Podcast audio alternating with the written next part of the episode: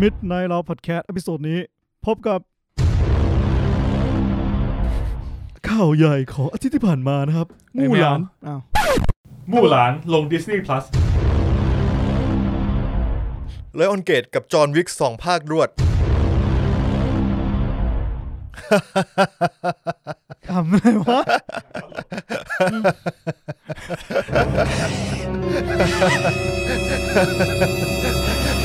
โคตรต่อ หนังตลกครับผม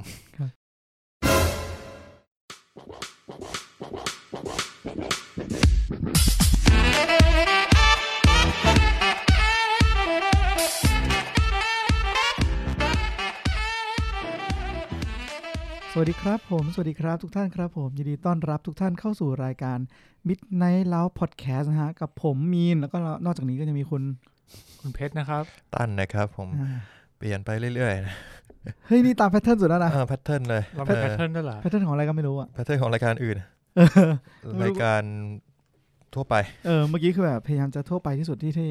คิดออกละ อืม อ๋อ ครับผมมินได้รับเป็นรายการเกี่ยวกับอะไรครับ คุณมีนครับ อ่าเราก็จะมาพูดคุยเกี่ยวกับภาพยนตร์ และซีรีส์หนังละคร อืม โซโอเปร่า ซอฟโอเปร่า โอเป Opera ร่านี่คือละครหรือเปล่า คือสบู่ คือ คือสบู่ที่มันตกอยู่กลาง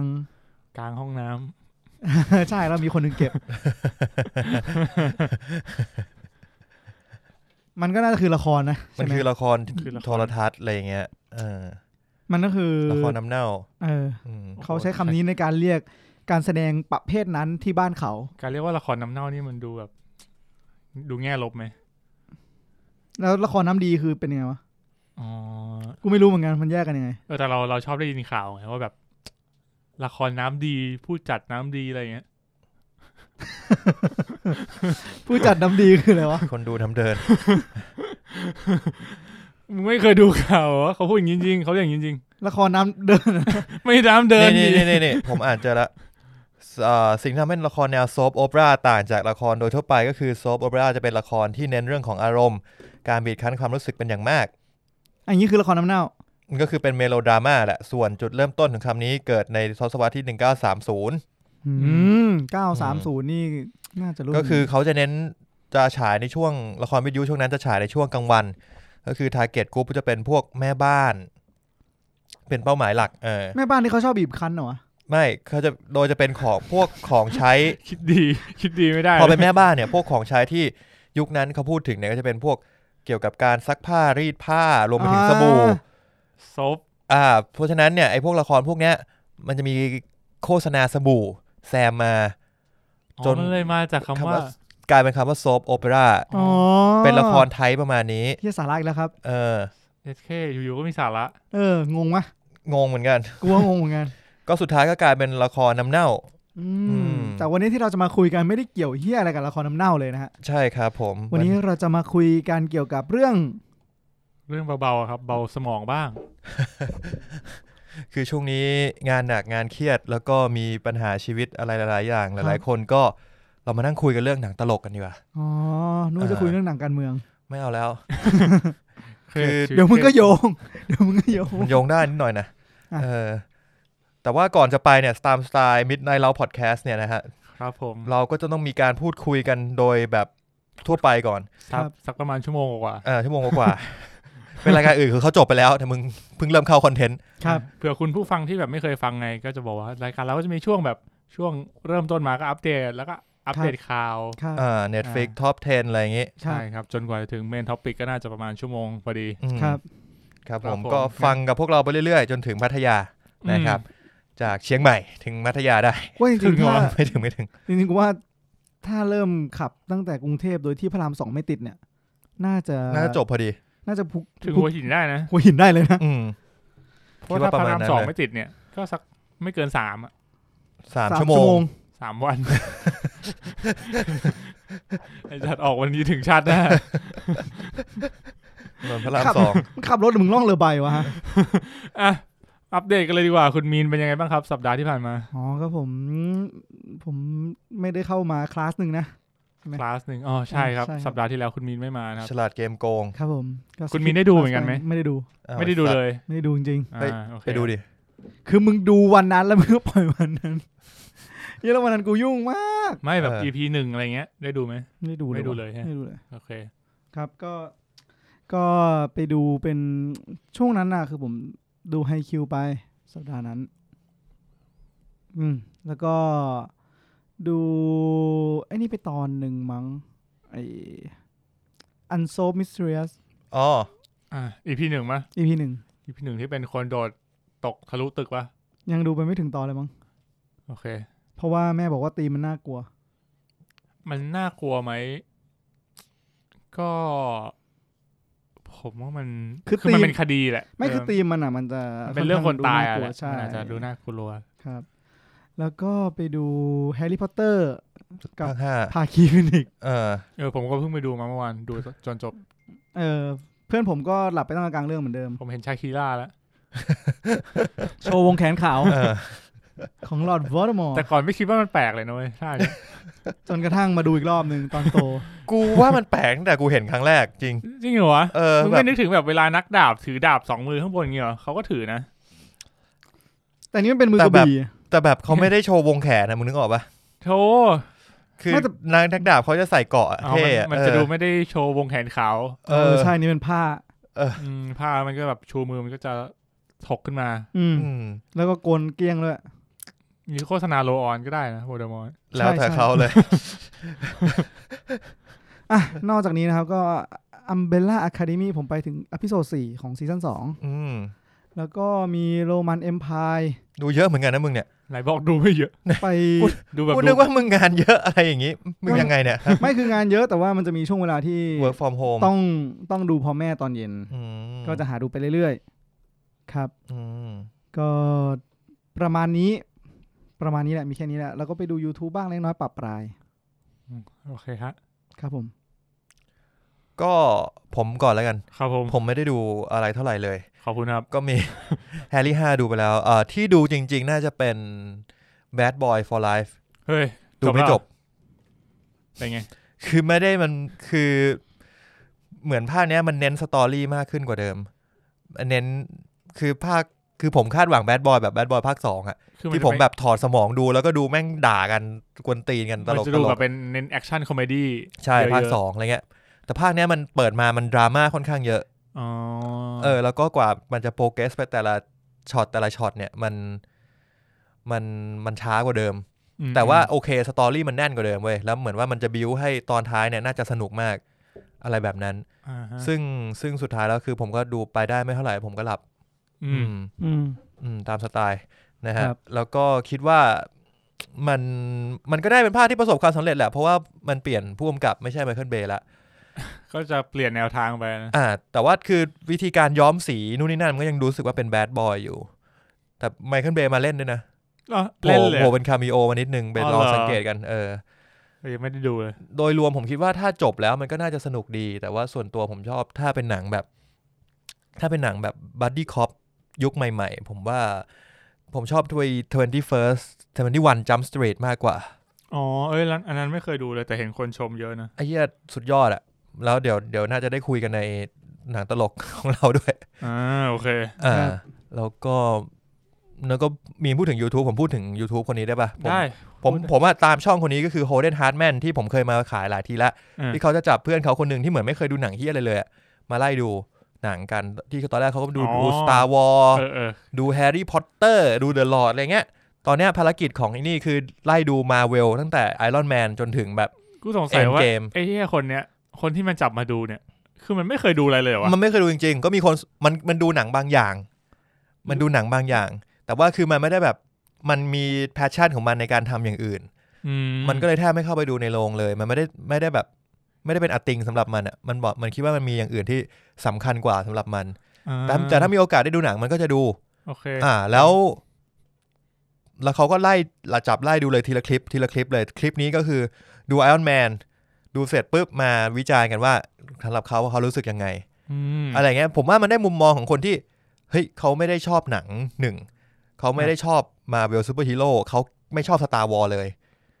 อะไรเงี้ยแล้วก็คือเป็นเป็นมุมมองที่มันมันแอนตี้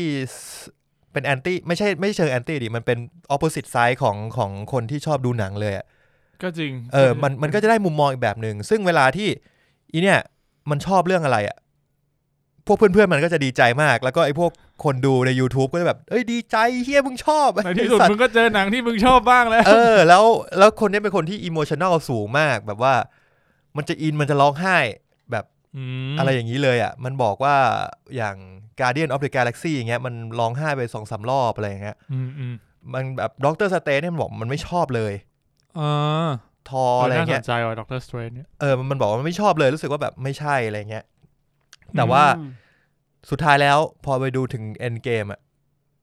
ฉากพอทัลอะ เออ แล้วคนออกมา แม่งแบบแม่งดีใจกระโดดแบบ yes yes กูว่าฉากนั้นอ่ะ เออ แม่งแม่งเป็นหนึ่งในประสบการณ์ที่ผมว่าถ้าได้ไปดูในโรงอ่ะแม่งคือสุดยอดจริงนะ ใช่ไอ้ที่นี่ที่นี่ดูแบบเปิดบูเลดูอยู่บ้านกับเพื่อน เออ แบบก็ตะโกนโห่ร้องอะแบบเชียร์ เอออย่างอย่างไอ้เนี่ยยังมีเพื่อนดูอยู่ด้วย เออ เพื่อนแม่งก็ต้องอินอยู่แล้วอะฉาก ใช่ เนี่ย แล้วแบบคือคือสุดท้ายแล้วอะกลายเป็นว่าการที่มันได้ดูมาเวลมา 22 เรื่องติดต่อกันอะ อ่า ทำให้มันอิน อืม พอมันอินแล้วมันก็ยอมรับว่าเออเนี่ยมันเป็นแฟนมาเวลไปแล้วเออจากที่มันแบบไม่ได้ชอบหนังสไตล์นี้เลยอะไรเงี้ย อ่าอ่า จริงๆ แล้วมันก็มีแฟนมันก็นั่งดูอยู่ด้วยแฟนมันก็สไตล์คล้ายมันไม่ดูเฮียอะไรเลยสักอย่างเหมือนกัน แล้วแฟนมันก็นั่งดูแล้วมันก็ดูเอ็นเกมแล้วแฟนก็บอกว่า คือจริงๆเนี่ยถ้ามันเป็นหนังเรื่องอื่นเนี่ยมันไม่ชอบหนังเกี่ยวกับไซไฟไม่ชอบหนังแอคชั่นอะไรอย่างนี้นะ เออ แต่ก็ไม่รู้ทำไมมันดูแล้วมันอินเหลือเกินแบบกูร้องไห้หลายฉากมาก อะไรอย่างเงี้ยเออผมว่ามันมันมันมันดีนะ มันได้เห็นมุมมองคนนอกอะเพราะว่าเพราะว่าเราก็เหมือนเราคุยกันกับเพื่อนอะเพื่อนทุกคนมันแบบมันชอบมาเวลมันอินมาเวล เออเราอินไปแล้วอ่ะ แล้วคนนี้ก็คือเขาไม่ชอบแล้วเขาสามารถให้เหตุผลได้ว่า เฮ้ยตรงนี้เขาไม่ชอบยังไง ไม่ดียังไง เฮ้ยตรงนี้เขาชอบยังไง อ่า ซึ่งมันจะเป็นคนละมุมมองกับที่เราเคยคุยกันเลย อื ผมว่าดีผมก็เลยตามคนนี้มาเรื่อย เออน่าสนใจ ๆ เมื่อวานเขาเพิ่งดู Spider-Man Far From Home ไป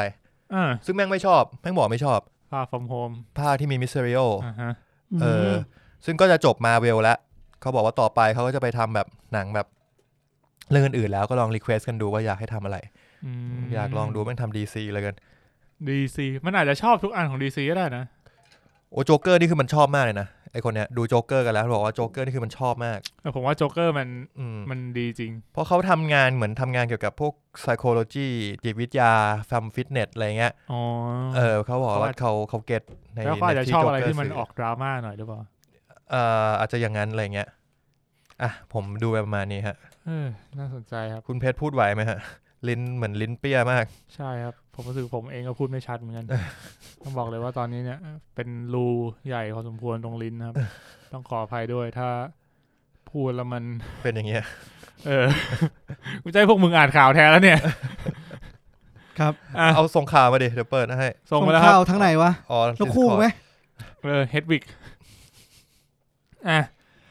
ก็ดูอะไรมาบ้างเหรอ เออ น่าจะดูมาอย่างเดียวครับ คือ Umbrella Academy ดูจบละซีซั่นสอง อืมจะมีรีวิวไหมเนี่ย เออด่วน ถ้ามีนดูจบ อาจจะรีวิว ไอ้ต้านอ่ะ ท่านคงไม่ดู มันยังไม่ดูซีซั่นหนึ่งนี่ เออไม่ดูซีซั่นหนึ่งเลย วันนั้นก็ปุนมาแทนผมแล้วกัน คืออัมเบล่าคาเดมี่สำหรับผมอะตอนแรกผมดูไปหนึ่งตอนก่อนใช่ไหม ครับผม แล้วปรากฏว่า ไม่ฮุกเว้ย อืม จบอีแรกคือแบบ ไม่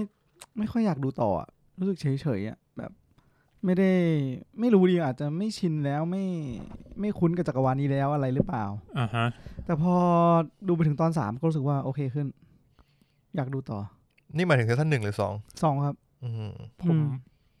ผมว่ามันเป็นซีรีส์ที่เอ่อมีมีกลิ่นแปลกๆอยู่ เออ คือคือเรียกว่าอะไรวะ เนื้อเรื่องหรือว่าพอยต์ของเรื่องอ่ะ มันมันเป็นเนื้อหาที่เราไม่ค่อยคุ้นเคยอะ อืม เออ ก็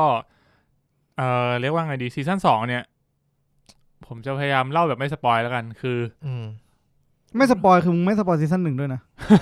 มันเป็นไปได้เหรอวะ พูดได้ เรื่องมันเกิดในปี ประมาณพันเก้าร้อยหกสิบไง ไม่สปอยปะ ก็ได้ ก็ได้อยู่ เออเรื่องมันเกิดในปีนี้พันเก้าร้อยหกสิบซึ่งซึ่งมันเป็นช่วงที่แบบเออถามว่าช่วงไหนคือช่วงที่จอห์นเอฟเคนเนดีเป็นประธานาธิบดี ครับผม อ่าแล้วผมชอบที่ภาคเนี้ยมันมันเอาประเด็นหลักของเรื่องอะมาผูกเข้ากับสถานการณ์ ของโลกของอเมริกา อืม ในช่วงนั้นพอดี อืม เออซึ่งเราก็จะเห็นได้ว่าแบบมันมันมีเรื่องแบบว่าเอ่ออย่างอย่างในปัจจุบันเนี้ย เดือนที่ผ่านผ่านๆมา มันจะมีทั้งเรื่องแบบ LGBT แล้วก็พวกเอ่อ BLM ถูกไหม ครับ เออ เอ เออ อ ซึ่งในเรื่องเนี้ย แม่งมีพวกนี้หมดเลยเว้ยในซีซั่นสองอะ อืมเหมือนตั้งใจใส่มาเขียนบทมาใส่มาเลย แต่จริงๆซีซั่นสองเนี่ยถ่ายเสร็จตั้งแต่ก่อนปีนี้นะตั้งแต่ต้นปี อ๋อเหรอ แล้วเออ มันก็เลยรู้สึกว่าเฮ้ยจริงๆไอ้ประเด็นพวกเนี้ย มันไม่ได้เพิ่งมาเป็นหรอกแต่ว่า มันมีมานาน เอ แล้ อ ว มันมีมานานแล้ว แล้วมันก็ถูกพูดถึงมานานแล้ว แล้วทุกคนอ่ะ ก็พยายามต่อสู้มานานแล้วอ่ะ ในประเด็น อืม เหล่านี้อ่ะ แล้วก็เห็นได้ว่า เราเราก็มีพัฒนานะ ที่ว่าจากแต่ก่อนมันเคยย่ำแย่ขนาดไหน มันก็ค่อยๆ ดีขึ้น ค่อยๆ ดีขึ้นแหละ แต่เราก็ต้องยอมรับว่าบางอย่างมันต้องใช้เวลาจริง ๆ แล้วมันก็ไม่ได้เปลี่ยนแปลงได้ง่ายขนาดนั้น จริง อืม ซึ่งมันก็สอดแทรกประเด็นพวกเนี้ย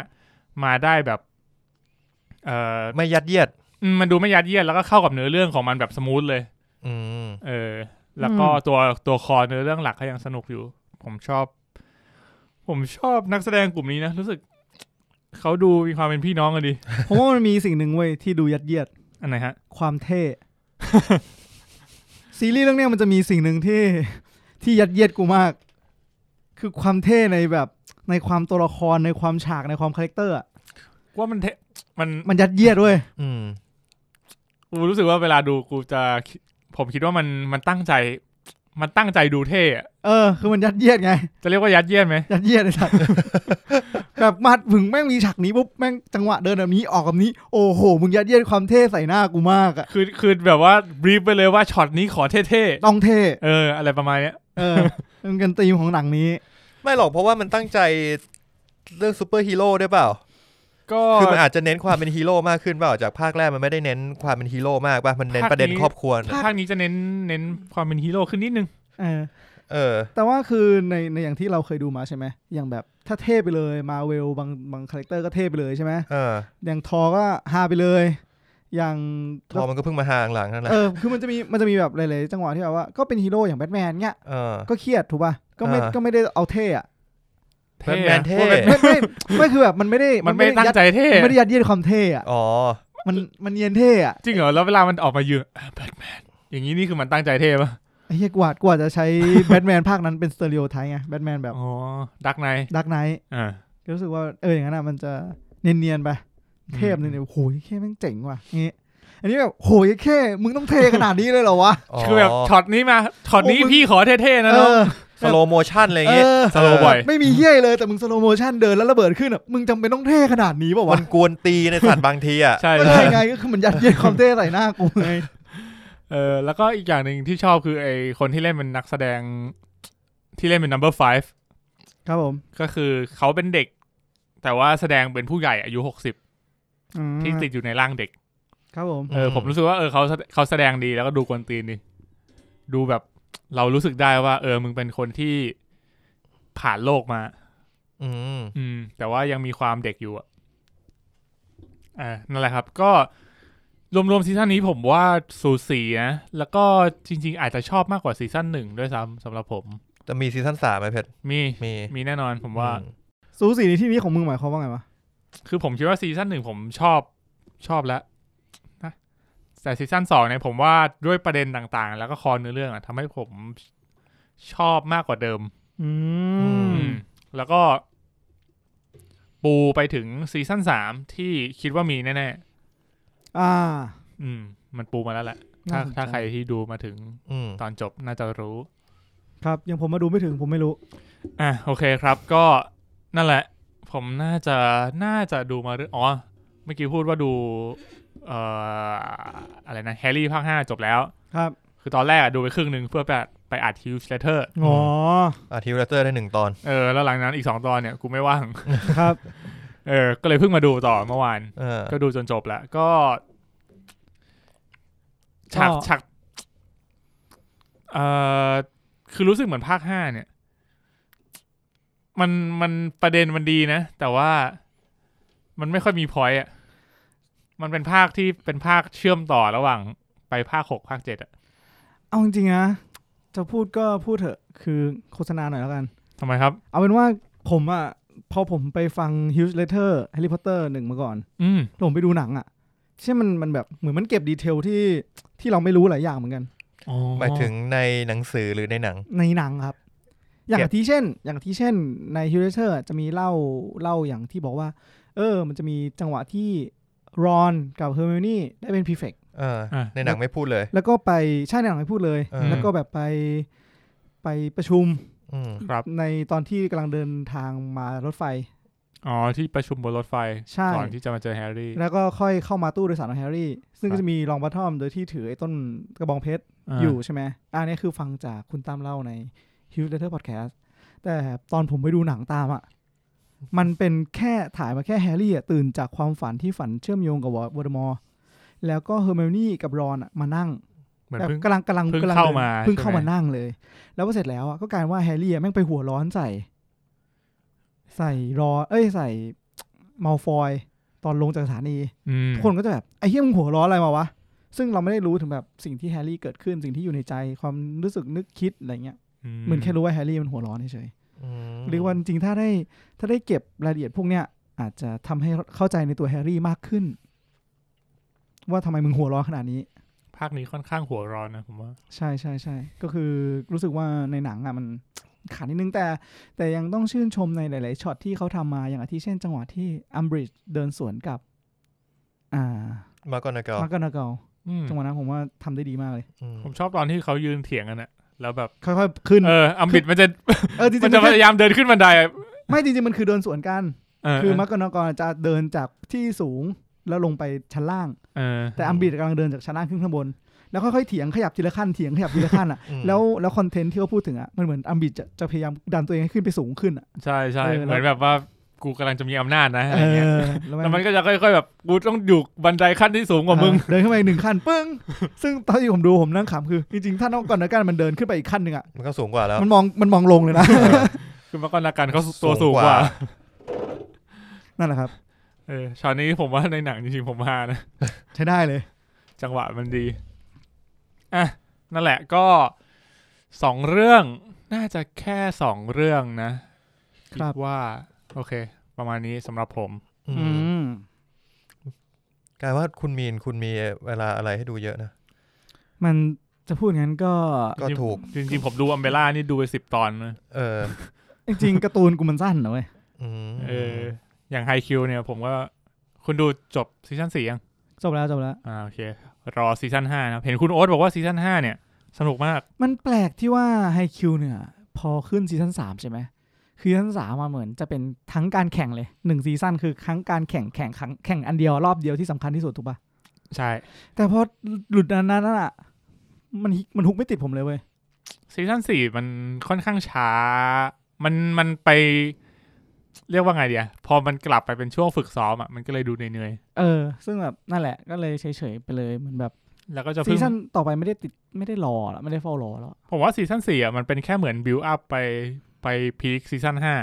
เป็นไปได้ เออเพราะว่าซีซั่นสี่ก็แบบท้ายๆอย่างเงี้ยมันก็จะตามสไตล์อะมีแข่งนัดแข่งแข่งบ้างตอนช่วงท้ายของซีซั่น ใช่ อืม ซึ่งก็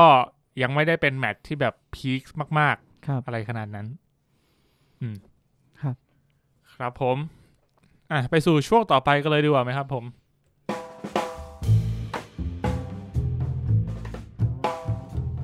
กับช่วง Netflix Top 10 ตอนนี้มีคนกำลังเถียงกันว่า Netflix เนี่ย เสียงมันเป็นยังไง กูไม่เคยรู้เลยว่ามันมีเสียง เอ้ยเมื่อกี้ ตั้ง ผ แต่ ม ถึง เมื่อกี้ผมเพิ่งเห็นทวีตนะของคุณ เตอร์นวพล นวพลที่เขาเล่าว่าเสียงเนี้ยมาได้ยังไง จริงเหรอ เหรอ เออ แต่ผมรู้สึกว่ามีเสียงหนึ่งที่มันอิมแพกมากเลยแล้วเพื่อนผมเพิ่งส่งคลิป YouTube มาว่ามีมือกลองคนหนึ่งหัดเล่น ประดาม ตึกตึกโปะ ซึ่ง ตึกตึกโปะ เสียงเฮี้ยแล้วะเนี่ย โหเพชร มึง มึงรู้แหละ ไอเพชรมันไม่ค่อยสายนี้เพชรมันแบบช่างเชี ยร์ลา เออชอบชอบเอเชีย โอเค ไม่ค่อยคุ้นเลยเสียงอะไรไม่รู้เนี่ยอ่ะเน็ตฟลิกท็อปเทนเป็นไงบ้างครับ อันนี้ต้องบอกก่อนว่าเป็น Netflix Top 10 ประจำวันที่ 9 สิงหาคมอะนะครับ เฮ้ย เพราะวันนี้เราอัดกันวันอาทิตย์ที่ 9 สิงหานะฮะ วันนี้เราเหมือนกันมาวอตัน กูนั่งฟังมึงทะเลาะกันแล้วแบบ อะไรวะเนี่ย มาของมึงเลย อันดับ 10 คือ Parasite อ่ะใช่ครับ โอเค อันดับ 10 คือพาราไซผมคิดว่าที่เกาะได้ไม่ดีเท่าไหร่เพราะว่าคนดูหมดแล้ว อืม นะฮะอันดับ 9 คือ Unlucky Ploy โอ้อันนี้ผมสนใจมากว่าชื่อไทยคืออะไร Unlucky Ploy ชีช้ำกระหล่ำพลอย คือมันเป็นละครใน True for You อืม นะครับแล้วก็เพิ่งเอามาลง Netflix นะฮะ อ๋อในใน description เขียนว่าเป็น remake ของซีรีส์เกาหลีอะ A Man Become Mayor in the Life of Two Women อ๋อ เหมือนเป็นผู้ชายที่เข้ามาอยู่ในร่างผู้หญิงเหรอ โอ้ยเชื่อยากว่ะ เอาเป็นว่า โอเค เราข้ามไปที่อันดับ 8 คือ Deep Blue Sea ยังติดอยู่ต่อเนื่องนะครับ Deep Blue Sea หนังฉลามที่เก่ามากแล้ว อันดับ 7 คือ The Rain เดอะเรนเป็นซีรีส์ ซีรีส์เอ่อไซไฟดิสโทเปียหน่อย ครับมีมา3ซีซั่นแล้ว ๆ เป็นเรื่องของฝนเป็นพิษ คือฝนตก ถ้ามึงโดนฝนมึงตาย โอเค อ่ะ เฮ้ยจริงเหรอ อืมประมาณนั้น น่าสนใจนะ ผมว่าอารมณ์เดอะฮันเดป่าวะ จะมีคล้ายๆประมาณนั้น แต่มันมีปัจจัยเรื่องฝนอะไรพวกนี้มาเกี่ยวข้อง ไม่น่า ก็เลย ไม่น่าจะเป็นอย่างนั้นได้นะ ไม่รู้เดี๋ยวผมไปดูก่อน อ่ะรอง อันดับ 6 คือรัมพัน รัมพัน รัมพัน รัมพันนี่แบบรัมพึงรัมพันเนี่ย รัมพันรัมพึง คิงดอมอะนะ เออคือคิงดอมแต่เป็นหนังยาวนะ เป็นหนังเป็นหนัง เออ อันนี้เป็นหนัง อ่า ครับผมอันดับ 5 คือ Was It Love ครับผม หนังของซองจีโยป่ะเนี่ย ใช่ครับหนังของซองจีฮโอ เออเป็นซีรีส์หรือเป็นหนัง ซองหน้าตาของคุณ ซี คุณ รีส์ มากเล ซี ยอะ รีส์ครับผมซองจีโฮที่ Running Man อะ เออ running man ไง อ๋อ มึงอาจจะไปคุ้น ผม กับ ไม่ผมไม่ค่อยได้ดู Running Man golden flower ดอกทอง เรื่องนั้นจริง The Curse of the Golden Flower ใช่ อ๋อ มึงไปคุ้นเพราะว่าดูหนัง ใช่แหละ มึงถ้าถ้ามึ มึง ง ได้ ถ้ามึงเลยจากนั้นไปจะไม่ดีละ โอเค อันดับ โอเค 3 คือ Happy New Year Happy New You นะครับผ ไอ้ย ม นี่อาทิตย์ที่แล้วก็อยู่วะ อยู่อันดับต้น ๆ เหมือนกันอันที่ อ่า แล้วจำไม่ผิดนะครับหนังของคุณโหนงชาชาชา ครับผม ครับผม ก็หนังตลกแหละนะครับ น่าจะต้องตลกแหละ ครับ อันดับ 3 คือ The Umbrella Academy ครับผมซีซั่น2ก็เข้ามาอยู่ท็อป 3 เลย เหมือนที่ที่แล้วมันยังไม่มาเนอะ อาทิตย์ที่แล้วก็ติดนะ แต่ปหรอ ลายปลายๆหน่อย อ๋อโอเค ไม่เข้ามาอาทิตย์กว่าๆแล้ว ครับ อันดับ 2 คือหนังของ The Rock ครับผมเพิ่งเข้าไม่นานคือ Skyscraper มันมีคำถาม ว่า มีคนมาถามผม ว่า ว่า skyscraper เนี่ย หนังตลกเปล่าพี่ ไม่ตลก ผมว่าถ้ามีเดอะล็อกมันก็ตลกหมดอะ เป็น The Rock ขาขาดนะมึง เดอะล็อกขาขาดแล้วตลกไม่ได้เหรอวะคนขาขาดก็ตลกได้ มึงยังฟันธงกันไม่ได้เลยว่ามันตลกเปล่าเนี่ยตอนเนี้ย กูว่าไม่ใช่หนังตล ก เออกูว่าไม่ใช่หนังตลก ใครเคยดูมาฝากบอกหน่อยนะ คือมัน ว่าตล กอาจไห มันอาจมันอาจจะมีมุกสไตล์เดอะล็อกอยู่ ใช่ใช่กูหมายถึงอย่างนั้นแหละ เออ เออ คือหนังมันแค่แบบมี มันมันค่อนข้างคลีเช่นิดนึงนะ ไอ้เหี้ยมันขึ้นว่า suspense full เลยนะเว้ย แนวอ่ะ ที่ Netflix ขึ้นมา เอ้ยจริงเหรอวะ เออ แต่มันมีเดอะล็อกนะเว้ย suspense full exciting action ไอ้สัตว์ thriller มึงพูดเหมือนเดอะล็อกเป็นแบบอะไรนะจิมแคร์รี่เงี้ย เออ มันก็ไม่ได้เด่นเรื่องตล ก โอเค ส่วนอันดับหนึ่งของเรานะครับ ก็ยังคงอยู่ที่อันดับหนึ่งก็คือ it's okay to not be okay อ่าอาทิตย์นี้ก็จะจบแล้ว อืม อาทิตย์นี้คือถ้าคุณผู้ฟังกำลังฟัง EP นี้อยู่เนี่ย ก็คือจบไปแล้วล่ะ คือจบแล้วแหละ โอเค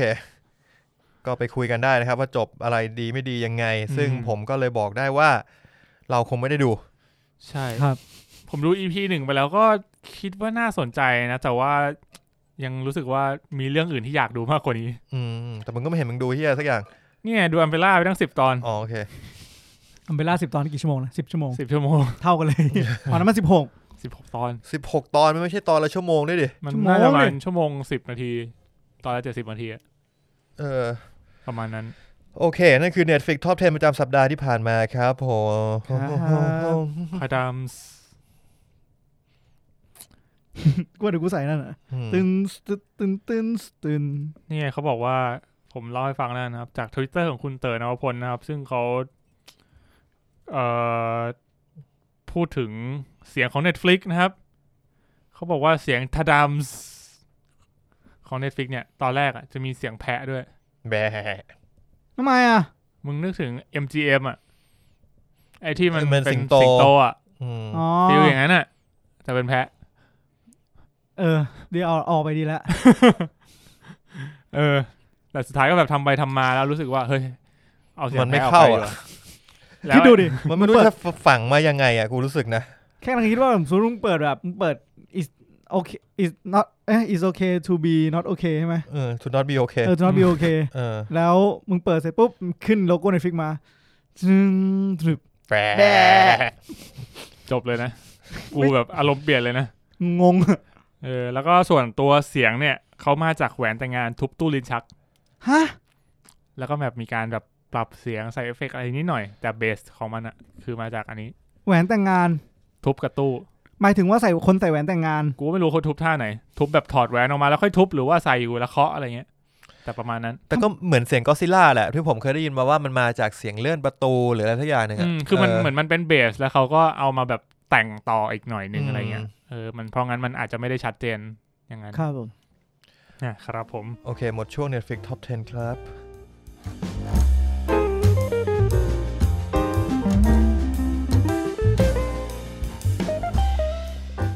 ครับผม สัปดาห์นี้เรายังไม่มีบล็อกออฟฟิศนะครับ เพราะว่า มันเพิ่งวัน ตอนนี้เราอัดกันวันอาทิตย์ อาทิตย์ เนอะ เออ เออ เพราะงั้นบล็อกออฟฟิศของสุดสัปดาห์ที่ผ่านมาเนี่ย มันก็จะยังไม่ออกมานะครับ อืม งั้นเราไปที่ข่าวกันเลยไหม ได้เลยครับคุณเพชร คุณเพชรพูดไหวไหม ให้คุณให้คุณต้านพูดแล้วนะครับ จริงๆ มันมีเทรลเลอร์ใหม่นะครับ อ่า โอเค เทเลอร์อะไรใหม่อะไรครับ เออเทรลเลอร์ใหม่คืออะไรวะ อ้าวไอสัตว์ครับ อ่าครับครับ Lies by Whoop ของ HBO Max อ่า อันนี้ก็มี Live by Whoop เปล่า เออ ไม่รู้อ่ะอ่านว่าอะ rise ไรวะ สิ rise rise R A I S E D Race by Whoop ไอสัตว์ เออ Race อ๋อ เออ มัน เหี้ race ย มัน กูตก คือ race ใช่ไหม เออ ไม่ใช่ dark knight rise ไม่ใช่ ไอ้เหี้ยเพชรเห็นชื่อปุ๊บไอ้เหี้ยเพชรบอกว่าอะไรวะ เมา หนัง คีย์แล้ว เมาคีเวอร์ชันใหม่เหรอวะ เฮ้ยผมว่าตัวอย่างผมประทับใจนะผมชอบนะ แล้วก็เหมือนมีคนทวิตมาด้วยนี่ บอกว่าพี่มีหน้าชอบ ใช่ ชอบ ใช่ ชอบผมชอบ คุณ บอก บี เลย นี่คือแบบ ส่งมาให้ดูเหมือนกัน พอดีเลย เออ ก่อนที่จะเห็นทวีตอีก โหหืมใช่เลย อันนี้ของ เออจะเป็นของ HBO HBO Max ใช่ อืมคุณมีเล่าหน่อยไหมครับ ว่ามันประมาณไหน โอ้โห เออจริงๆมันก็ไม่สปอยหรอกเพราะมันสปอยกูมาแล้ว มันเป็นเทรลเลอร์เฮียมันสปอยเฮียไม่ได้ หรอก ไม่มันก็เหมือนแบบว่าโลก post apocalypse ป่ะ แล้วก็อ่าเหมือนจะมีมนุษย์จะสร้างเหมือนหุ่นยนต์ที่จะมาคอยดูแล อืม ก็คือจะมีหุ่นยนต์ที่มาเลี้ยงดู ใช่ คนขึ้นมา เออ แต่มันก็เหมือนแบบมันจะเป็นอนาคตมากๆเลย แล้วก็ผมไม่มั่นใจว่า โหมันเฮ้ยมันมันจะเทรลเลอร์นี้มันจะเล่าไงดีวะ คุณรู้ไหมว่าความรู้สึกแรกของผมอะมันเหมือนอะไร เหมือนอะไร คุณเคยอ่านการ์ตูนเรื่องนี้ไหม คุณนึกออกไหมว่า ผมกำลังจะพูดเรื่องอะไร ไม่ออก ดอกเตอร์ ไม่ใช่ พอมสเนเวอร์แลนด์ เอลเฟนเลียด ไม่เคยว่ะ ไม่รู้จัก เออ มันจะมีฉากที่แบบไอที่เป็นตัวเอ่อหุ่นยนต์ผู้หญิงอะที่ตอนท้ายๆที่แบบมันเดินแล้วก็คนแบบตัวแตกอะตัวแตกแบบโผล่อะ เฮ้ย ดูมึงดูเทรลเลอร์ปะเนี่ย ดูเทรลเลอร์แต่ แต่งงอยู่ เออคือมันฉากเนี้ยแม่งเหมือนในในการ์ตูนเรื่องนี้เลย อื อื ม ม เป็นหนึ่งในการ์ตูนที่ผมชอบมาก เออ มันจะเรียกว่าเป็นหนึ่งในการ์ตูนที่ผมอ่านตอนเด็กแล้วรู้สึกว่า เชื่อไหมมันโหดจังวะ เออ คือเลือดสาดชิบหายตลอดเวลา ครับ เออแต่แต่สนุกแต่สนุกแล้วก็รู้สึกมีเป็นมังงะมีเป็นอนิเมะด้วย อืม อืมก็ ครับ แต่ส่วนตัวซีรีส์อันเนี้ยถือว่าน่าดูมาก ครับ แล้วก็รู้สึก HBO เขาเวลาทำอะไรออกมาทีนึงมัน โปรดักชันอลังการในการสร้างนะ เออ มันดูแบบโปรดักชันอลังการเหนือกว่า Netflix เยอะเลยวะ โปรดักชันนั่นบียอนมากเลยอะ เหมือนมัน Netflix มั ทุ่ น ม จะมี มัน ความ ทุ่ม แบบ เต็มอ่ะคุณรู้สึกนะ Netflix มันจะมีความแบบเกรด B หน่อยๆอะนานๆทีถึงจะแบบทุ่มเนอะม เออ มันจะทุ่มเป็นบางเรื่องรู้สึก ใช่ใช่ ออ เท่าที่ผมตีความได้แบบที่ผมเข้าใจนะ ก็เหมือนแบบจะมีสิ่งหนึ่งที่เป็นเหมือนหุ่นยนต์ที่มนุษย์สร้างขึ้นเพื่อที่จะมาดูแลมนุษย์ในอนาคต อืม แล้วเขาก็ลงมาทำหน้าที่นั้น ก็คือมาดูแลมนุษย์ที่อยู่บนโลกหลังโคสโพคลิปไปแหละ อืม แต่ปรากฏว่ามันกลับไม่ได้เป็นอย่างนั้นซะทีเดียว เพราะมันเหมือนจะมีอีกฝั่งหนึ่งที่มาสู้กัน แล้วก็ปรากฏว่าเขาบอกว่าจำเรื่องลูกหมูสามตัวได้ไหมที่ผู้หญิงคนนี้เคยเล่าคือเขาเล่าเรื่องลูกหมูสามตัวก็แบบว่าโอเค หมูตัวแรกสร้างด้วยฟางหรืออะไรเงี้ยก็โดนหมาป่าเป่าหายไปอะไรเงี้ยก็ต้องเขาบอกว่าจริง ๆ ตัวผู้หญิงคนนั้นอะคือหมาป่า ไม่ใช่คนที่จะมาช่วย อื ม อันนี้คือผมก็ไม่รู้หรอกว่าจริง ๆ แล้วหนังมันจะไปทางไหนอะนะ อืม เพราะมันน่าสนใจตรงที่มันมีความอนาคต มีความลึกลับซับซ้อนแล้วก็เป็นโพลาโพคลิป จริง สำหรับผมเลยค่อนข้างน่าสนใจมาก ครับ คาดหวังอีก แล้ว อืม มึงจะได้ดูหรือเปล่า คือ HBO มันล Max ง เนี่ย HBO มันลง HBO อะไร HBO Go จะลงไหมอะ อันนี้ HBO คือมันเป็นของ HBO Max อะทีนี้เราก็เลยไม่รู้ว่าโก ตอนนี้ ของไทยจะมีไหม ตอนนี้กูเริ่มคิดแล้วว่ากู มึงไง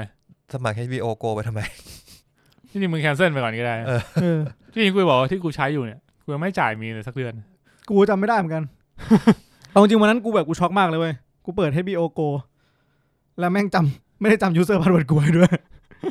นี่กูเข้ามาล่าสุดเมื่อไหร่วะเนี่ย นั่นแหละครับ อ่ะ อ่ะโอเค นั่นคือเทรลเลอร์ใหม่นะครับ มาที่ข่าวกันบ้าง ผมจะค่อยๆเล่าแล้วนะครับ เริ่มจากข่าวที่ยังไม่ค่อยพีคก่อนแล้วนะ สรุปคุณเพชรพูดไว้ ผมจะลองดู ครับผมมาที่ข่าวแรกเลยนะครับ ก็กัปตันมาเวลภาค 2 ตอนนี้ ได้พ่วมกับแล้วคือคุณเนียดาคอสตา อืม หรือพ่วมกับแคนดี้แมน แคนดี้แมน แคนดี้แมนแคนดี้แมนแคน อ๋ ดี้ อ แมนแคนดี้แม ที่ น ยังไม่ได้ดูเลยนะ ใช่ ยังไม่ดูเลย มีอะไรที่กูดูแล้ว บ้างวะเพื่อน ก็มันยังไม่เข้า หมายถึงว่าเขาไม่ได้ทำเรื่องอื่นที่แบบ เขาไม่เขาเคยทำเรื่องอื่น แต่ว่ามันไม่ค่อยดัง อ๋อน านแล้ว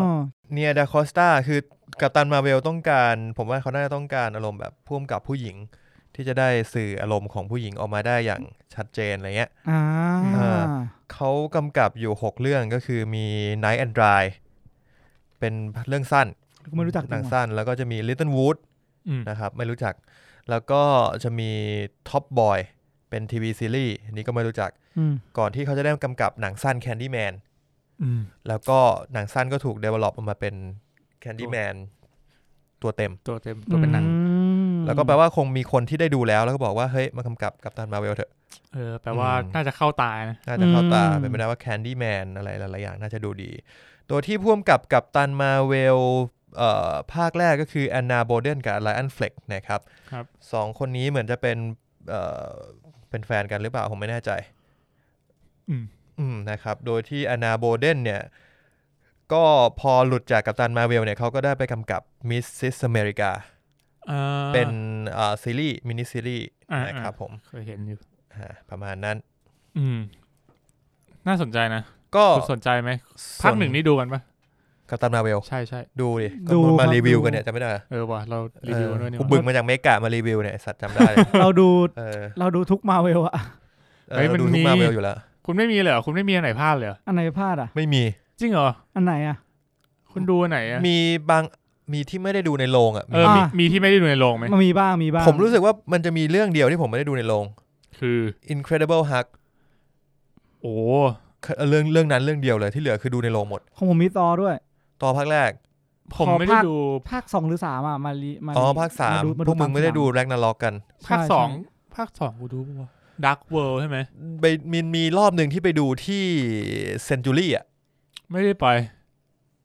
เซนทันเวิลด์ เออมันมีตอสักภาคหนึ่งอ่ะ เออแต่ ไม่ได้ดู แต่ภาคสามเนี่ยไม่ได้ดูในโรงเพิ่งมาดูทีห เอ ลั อง มาดูทีหลังใช่ อืมอืม อืม ส่วน เออ แต่เราก็ดูมาเยอะจริง ใช่ มาเวลคือแบบ เยอะ ไม่ห จ ลุ ริ ด ง เลยอะ เยอะจริง เหมือนแบบพอสงสัยนิดนึงก็กลับไปดูอีกอ่ะ เออจริง แต่อย่างอันเนี้ยที่ที่น่าสนใจคือผมว่าเขาเลือกพ่วมกับแบบหนังสยองขวัญมาทำ เออกัปตันมาเวลใช่ไหม ใช่ ใช่แต่ว่าจริงๆถ้ามุดเป็นกัปตันมาเวลแล้วจะเป็นสเกลนอกโลกอ่ะก็น่าสนใจนะ คืออาจจะต้องมีความแบบซูเปอร์เนเชอรัลนิดนึงว่าอยู่ เพราะ นอกโลก แต่แปลกใจคือก่อนหน้าเนี้ยก็เป็นอะไรนะด็อกเตอร์สเตรนก็เป็นคนเดียวที่ต่อสู้กับภัยพิภัยพิบัติบียอระดับแบบสเกลแม่งโอเวอร์โลกไปอ่ะ อืม ใช่ไหมดอมามู เออ เออ เออแล้วก็เขาก็บอกว่าภาคต่อไปก็จะเป็นธีมแบบสยองเหมือนกัน ออกแนวเฮอร์เรอร์หน่อย เออ แล้ว อืม ทางนี้ที่แบบสเกลพลังมาทางนี้ก็จะไปเฮอร์เลอร์อีกแล้วอะ อาจจะไม่ได้เฮอร์เรอร์มาก อันเนี้ยอันเนี้ยอาจจะไม่ได้กับตันมาเวลอะคงไม่ได้ไปทางเฮอร์เรอร์มากเออ ใช่ แต่ ใช่ ว่า ใช่ แต่ว่าเอาพ่วมกับที่กำกับหนังสยองขวัญมา เออ จริงจริงจริงอย่างด็อกเตอร์สเตรนอ่ะไอคนที่มากำกับ คนใหม่ก็เป็นแซมเรมี่ อ่ะค เขา นเอาคนที่แล้วก่อนสกอตเดริกสัน อ่ะ ใช่ไหม คนนั้นก็ ก็สายแบบ สายหนังสยองขวัญเหมือนกัน อ่าแต่เป็นสยองขวัญสไตล์มอนสเตอร์มอนสเตอร์หน่อยๆ แต่ว่าพอเขามาทำมันก็ไม่ได้อะไรมาก มันก็เป็นมาเวล ใช่ใช่ผมแค่สนใจ อืม หมายถึงความที่เขาแบบพยายามจะเลือกพุ่มกับสไตล์นี้มาเพื่อที่จะสเกลนั้นมันอาจจะต้องมีอะไรรีเลทกันหรือเปล่าอะไรอย่างนี้ เวลาเป็นหนังสยองขวัญมันดูมีฉากแอคชั่นไหม ก็มีได้ มันจะมีหน่อยๆป่ะ อาจจะ วิ่ง มี วิ่งในแอคชั่นไหมวิ่งอะ ก็เป็นแอคชั่นนะ วิ่ง แอ ล ค ง ชั่น โอ่ง นะ เนี่ย วิ่งหนีอะไรเงี้ย เออวิ่งหนีแล้วก็ลงโอ่งแล้วผีเข้าโอ่งแล้วเราออกโอ่งอะไรเงี้ย ไอ้เหี้ย แอคชั่นไหม ก็แอคชั่นนะ เออ ใช่แหละเออ งั้นก็ถ้างานหนังผีก็แอคชั่น ก็ได้นะ โอเค โอ ไป เค ต่อข่าวต่อ ถือ มา ว่าน่าสนใจ อ่ะข่าวต่อไปนะครับ ทอมแฮงค์นะครับ ตอนนี้ก็เอ่อล่าสุดเนี่ย มีข่าวว่าจะไปเล่นหนังไลฟ์แฟคชั่นของพินอคคิโอ เออ อืม เล่นเป็นบทของคุณลุงที่ทำพินอคคิโอเออ ชื่ออะไรวะ ชื่ออะไรวะ เจเปโต เจเปโต เจเปโต เออ เฮ้ยแต่จริงๆผมว่ามันน่าจะมีหนังสไตล์นี้เหมือนกันนะ สไตล์นี้คือไงวะ คือพินอคคิโอมันจะมีข่าวที่โรเบิร์ตดาวนี่จูเนียร์จะมาเล่นไม่ใช่เหรอ อ้าวเหรอน านแล้วอ่ะ แล้วก็เงียบไปเลยอ่ะ เอ เอ อ อ แต่อันนี้คือมันเขาทำงาน อันเนี้ยจะเป็นของพ่วมกับที่ เออ โรเบิร์ตเซมิก อันเนี้ยจะเป็นโรเบิร์ตเซคิม เซมิคิส เซมิคิส ฟอเรสต์กัมแคสเวย์ เออ โห น่ส เขา นใจ ยัง ไหม เขายังไหวอยู่ใช่ไหมโรเบิร์ตเซมิคิสเนี่ย ไม่รู้ ว่าเขา อะ น่าจะแก่แล้วนะ เออ กี่ขวบแล้ววะ ยิ่งผมว่า หกสิบแปด ไอ ปี การแคสบทของลุงอย่างเงี้ย มันมีผลกับการที่คุณดูธีมหนังไหม น่าจะนะ แบบเวลาเป็นทอมแฮงค์อย่างเงี้ย คุณจะรู้สึกว่ามันน่าจะเป็นแบบ คุณลุงที่แบบอบอุ่นหน่อยอะ ไม่แต่อันนี้เหมือนแบบเขาไม่ได้เอาทอมแฮงค์มาเป็นตัวหลักปะ ก็เป็นคุณลุง คุณลุงที่ทำพินอคคิโออ่ะ เออเลยคิดว่า คุณลุงนี่คือ คนทำหุ่นอ่ะ เนื้อเรื่องมันเป็นไงวะพินอคคิโอเนี่ยพินอคคิโอ คือ โดนแดกวะ โดนแดด โดนปลาวานปะโดนปลาวานกินปะ ใช่โดนประวานกิน คือพี่เอ่อลุงคนเนี้ยต้องการมีลูกก็เลยทำหุ่นยนต์ที่เป็น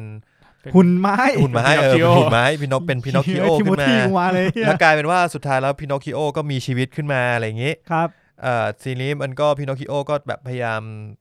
เอ่อเรียกว่าอะไรอะตามหา ความหมายของชีวิต เออ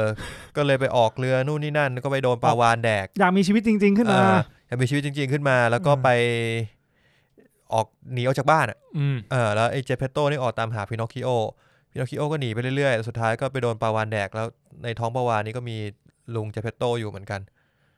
ลุงก็โดนแดกมา เหมือนโดนแดกเข้าไปพร้อมกันมั้งถ้าจำไม่ผิด อื อื ม มผมมี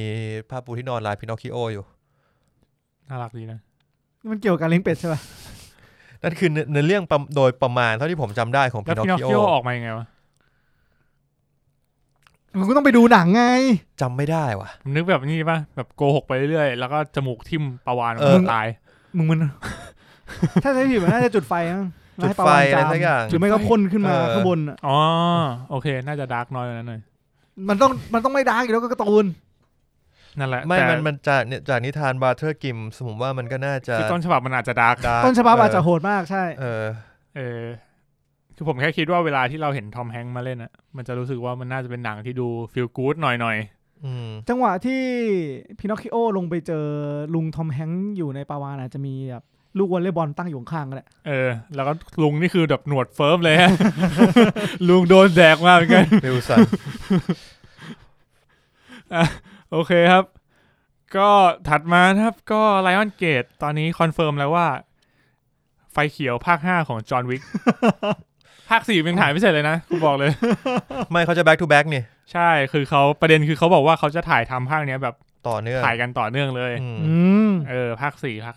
หนักแต่เรา คือจบสี่ปุ๊บห้าขึ้นต่อเลย ผมคิด ใช่ ว่าอย่างนั้นเออ นี่เราดูซีรีส์ป่ะโทษที อารมณ์นั้นแหละ 5 อาจจะได้ฟิลนั้นนะก็ ภาค 4 เนี่ยกำหนดฉายคือพฤษภา 2022 อืม อีกสองปี 2ปีเลยนะ เออ คือ ภาค เพอโควิดนี่แหละ แป๊บ ภา เดีย คว ห้าผมคิดว่าน่าจะมาต่อเลยในในปีเดียว อืมไม่เกินปีนะถ้า เออ ถ้าเขาถ่ายท่าเนี้ย เอาจริงว่ามันแป๊บเดียวแหละเนี่ยเราก็ผ่านปีโควิดมาครึ่งปีแล้วนะ